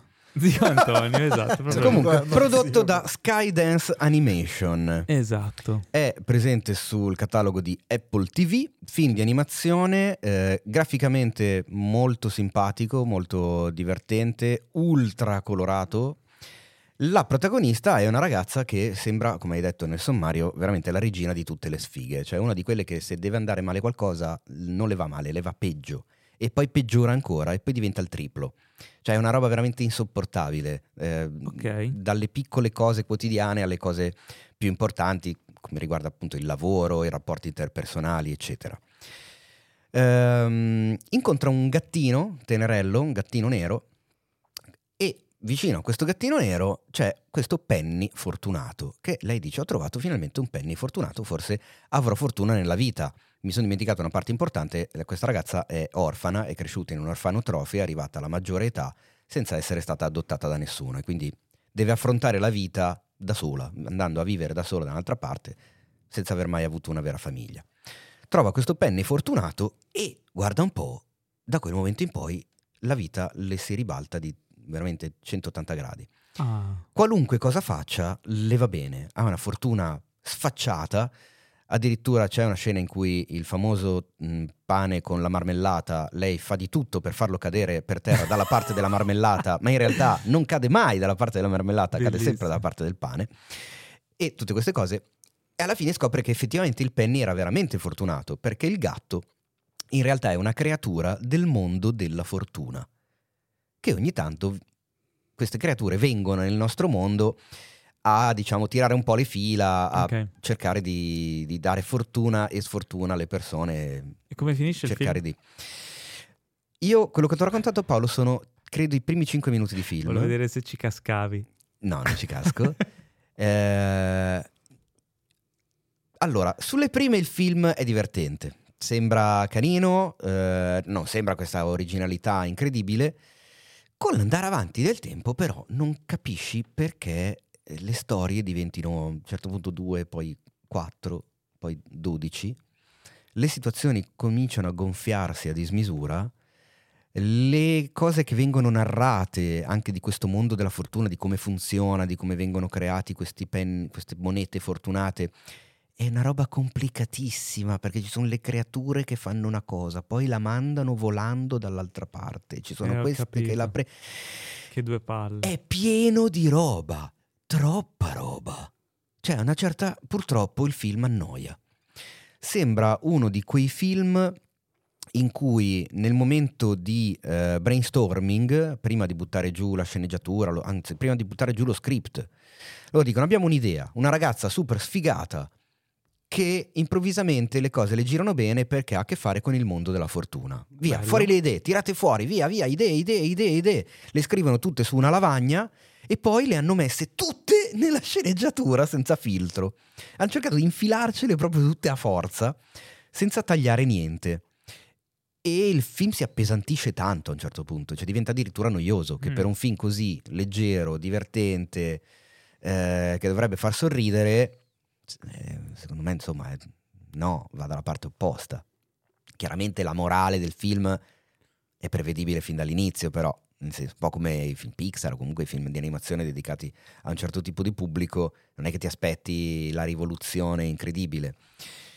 Il problema è proprio il percorso che il film fa, perché a una certa diventa esagerato, diventa talmente tanto pieno di cose che ti fa, mi ha fatto, ecco, non ti fa, è troppo generale, personalmente mi ha fatto un po' perdere l'interesse e mi ha fatto un po' scendere la passione che mi era cresciuta nei confronti del film, perché c'è veramente, veramente troppo, mm, dove avrebbero dovuto asciugare, togliere qualcosina qua e là. Che Sarebbe peccato. stato un po' più scorrevole, un po' più dinamico e divertente. Non è stato un film fortunato, diciamo. Bravo, esatto. Eh, no, secondo me no. Mm, poi, oh, come al solito, così è come la penso io. eh, se vi piacciono i film di animazione, dategli una possibilità, guardatevi il trailer. Se vi diverte il trailer, guardate il film. Magari a voi piace di brutto. E però se vi piacciono i film di animazione, magari questo non vi va a genio, al cinema trovate anche Dragon Ball Super Super Hero. Madonna! Oh, Eh? Allora, attenzione, attenzione perché il Diwali Oh, si eh. stava facendo i cazzi suoi col telefono e No, si è mi- svegliato improvvisamente. mi piace il fatto ho che Dio guarda e dica Madonna. Super. Dragon Ball Super Super Hero. Allora, Dragon Ball Super io l'ho, l'ho messo in un cassetto non lo voglio aprire mai più perché è un abominio. Cosa? Dragon Ball Super è un abominio. Ma- ma- Ah, No. Dragon Ball Super, la Super. serie. Ah. la Dragon Ball serie, Super, no, ok. no, no. Sì, sono d'accordo. È una cosa inconcepibile. Ma Dragon Ball Super Super Hero ho detto, va, io un film di Dragon Ball al cinema non l'ho mai visto. E ho detto, andiamo a vederlo, visto che hanno sviluppato questa nuova tecnica di animazione, visto che Toriyama ha detto, ciao, scriviamo qualcosa. E ha scritto una sceneggiatura. E allora, Quindi non è ovviamente... di Toyotaro andate- questo qua, cioè No, è, di tutto, Toriyama. è tutto Toriyama, anche ha scritto sceneggiatore. la sceneggiatura. E mm, allora loro hanno detto: Ma sì, dai, facciamo questa. Allora, partiamo dalla nuova tecnica di animazione. Vi posso dire, ragazzi, non funziona tanto bene. I giapponesi, come al solito, sono un po' pressapochisti. Non, non la por- cioè, nelle, in alcune scene e dici che bella, in altre scene dici: Ma mamma mia, un po' di impegno ce lo potevi mettere. 5 minuti in più ce li potevi buttare. Ma che tecnica è? invece- Tipo è CGI È una con cosa un mista- effetto cell shading? È eh, una sorta di s- fusione tra CGI che vorrebbe sembrare l'animazione canonica tipica di Dragon Ball, però non funziona così bene sempre. In alcuni momenti, soprattutto nelle battaglie dove vedi che ci ha messo un attimino più di cura, ok. In altre situazioni, più dove il film deve essere un attimino più narrativo, deve introdurti delle cose, vedi che eh, proprio non ci hanno messo tanto impegno, il 3D viene fuori un po' di più, non si amalgama così bene, cade. Però visto che siamo a vedere Dragon Ball e nessuno di noi si aspetta chissà granché sia a livello di scrittura, ci aspettiamo un intrattenimento molto da classico film di Dragon Ball, il film alla fine secondo me se la porta a casa, anche perché per una volta accantoniamo Goku e Vegeta, li lasciamo per i fatti loro e ci Attenzione. concentriamo su il signor piccolo, come lo doppiavano in alcuni eh, film e cartoni, e su Gohan su eh, un vecchio nemico che è il fiocco rosso. Bello il fiocco rosso. bello il fiocco. Sure. Toriyama ritira fuori tanti stilemi suoi, eh, tante cose che non le dico, però c'erano proprio nella prima serie di Dragon Ball. Tante cose a un certo punto succedono cose che dico, ma tu non potevi fare questa cosa? C'è un flashback e, e io ho detto, ma non la sentivo da millenni questa cosa. E quindi Toriyama tira fuori tante cose, come un certo citazionismo dei supereroi che è abbastanza chiaro. Eh, questo base del fiocco rosso grida proprio Wakanda Forever per come è concepita. Cioè, proprio Toriyama ha queste commistioni tra Occidente e le, sue, le cose più orientali. È molto divertente, ragazzi. Poi a me Junior o Piccolo e Gohan erano due dei miei personaggi preferiti. A me piacevano un sacco e mi piaceva la dinamica tra loro due. Anche qua riproposta molto bene, molto simpatico. Eh, l'idea di veder ritornare il fiocco rosso ci sta. Altre cose, ovviamente, sono Dragon Balliane, diciamo, nella maniera peggiore, soprattutto da un certo punto dello Z in poi, ovvero di riproporre alcune cose in modo anche abbastanza ridicolo. È ripetitivo. Sì, diciamo che torna un personaggio in una forma molto stupida, secondo me, perché è veramente buttata lì, però è, è pur sempre quello, se da Dragon Ball non ti aspetti mai che ci sia una cura particolare in, in alcuni design, in alcune scritture, sai che è più o meno quello. loro ormai si sono molto seduti sul brand Dragon Ball, non vanno mai a proporre qualcosa, anzi Broly anche tanto avevano fatto nel riscrivere Broly, riadattarlo, cioè era già, siete- vi siete proprio impegnati. Mi sono divertito, devo dire la, la verità, sono andato, mi sono divertito, mi ha fatto piacere rivedere tante cose, è stato... Divertito da fan, diciamo. Sì, sì, sì, ti fa, ti fa un po' riabbracciare le cose del- della prima serie di Dragon Ball, un po' alcuni modi anche di scherzare eh, tipici di Toriyama che ovviamente sono un po' invecchiati e per il pubblico più giovane saranno cringissimi. Per chi è della mia generazione c'è cresciuto si farà una risata come se li faceva nei pomeriggi su Junior TV guardando Dragon Ball, cioè il livello è più o meno Beh. quello. Beh. E quindi eh, ti fa fare un bel sorriso e ti, intra- ti intrattiene, introduce anche delle cose nuove perché cioè, ormai le trasformazioni in Dragon Ball sono senza senso, però alla fine c'è quel cuore lì e secondo me farà piacere vederlo a chiunque ama Dragon Ball, dai. Bene, bene, ok. No, però volevo dire, già che diceva tipo le, le trame di Dragon Ball sono complicate, vi dico una piccola storiella che mi ha raccontato Gianluca Iacono, voce di Vegeta, su Dragon Ball Broly. Erano lì al fest, tipo a vedere la prima, lui, la Pacotto che fa la voce di Bulma, e c'era Bombardieri che è la voce di Broly. Il film era già, era- stava tipo, sembrava di stare allo stadio, tutti urlavano, questo Bombardieri guardava il film e dopo un'ora di film a un certo punto interrompe gli altri fa non ci ho capito un cazzo si alza e se ne va Questa- quindi non è così semplice la trama di Dragon Ball Bell'aneddoto. Bene, quindi questa era l'ultima recensione di questa puntata del nostro podcast ed è il momento è giunto il momento tanto odiato, il momento dei saluti. No, l'ho detto troppo felice, il momento dei saluti perché è odiato, è odiato e triste. e quindi è triste. È il momento anche di farvi un favore, cari amici, cari omuncoli e donnuncole che ci ascoltate tutte le settimane con fedeltà ferrea. Eh, iscrivetevi se, se- non l'avete già fatto. Eh, continuate a diffondere, a parlare di questo podcast con tutti gli amici, cugini, parenti, compari e nipoti che potete trovare e che potrebbero essere interessati.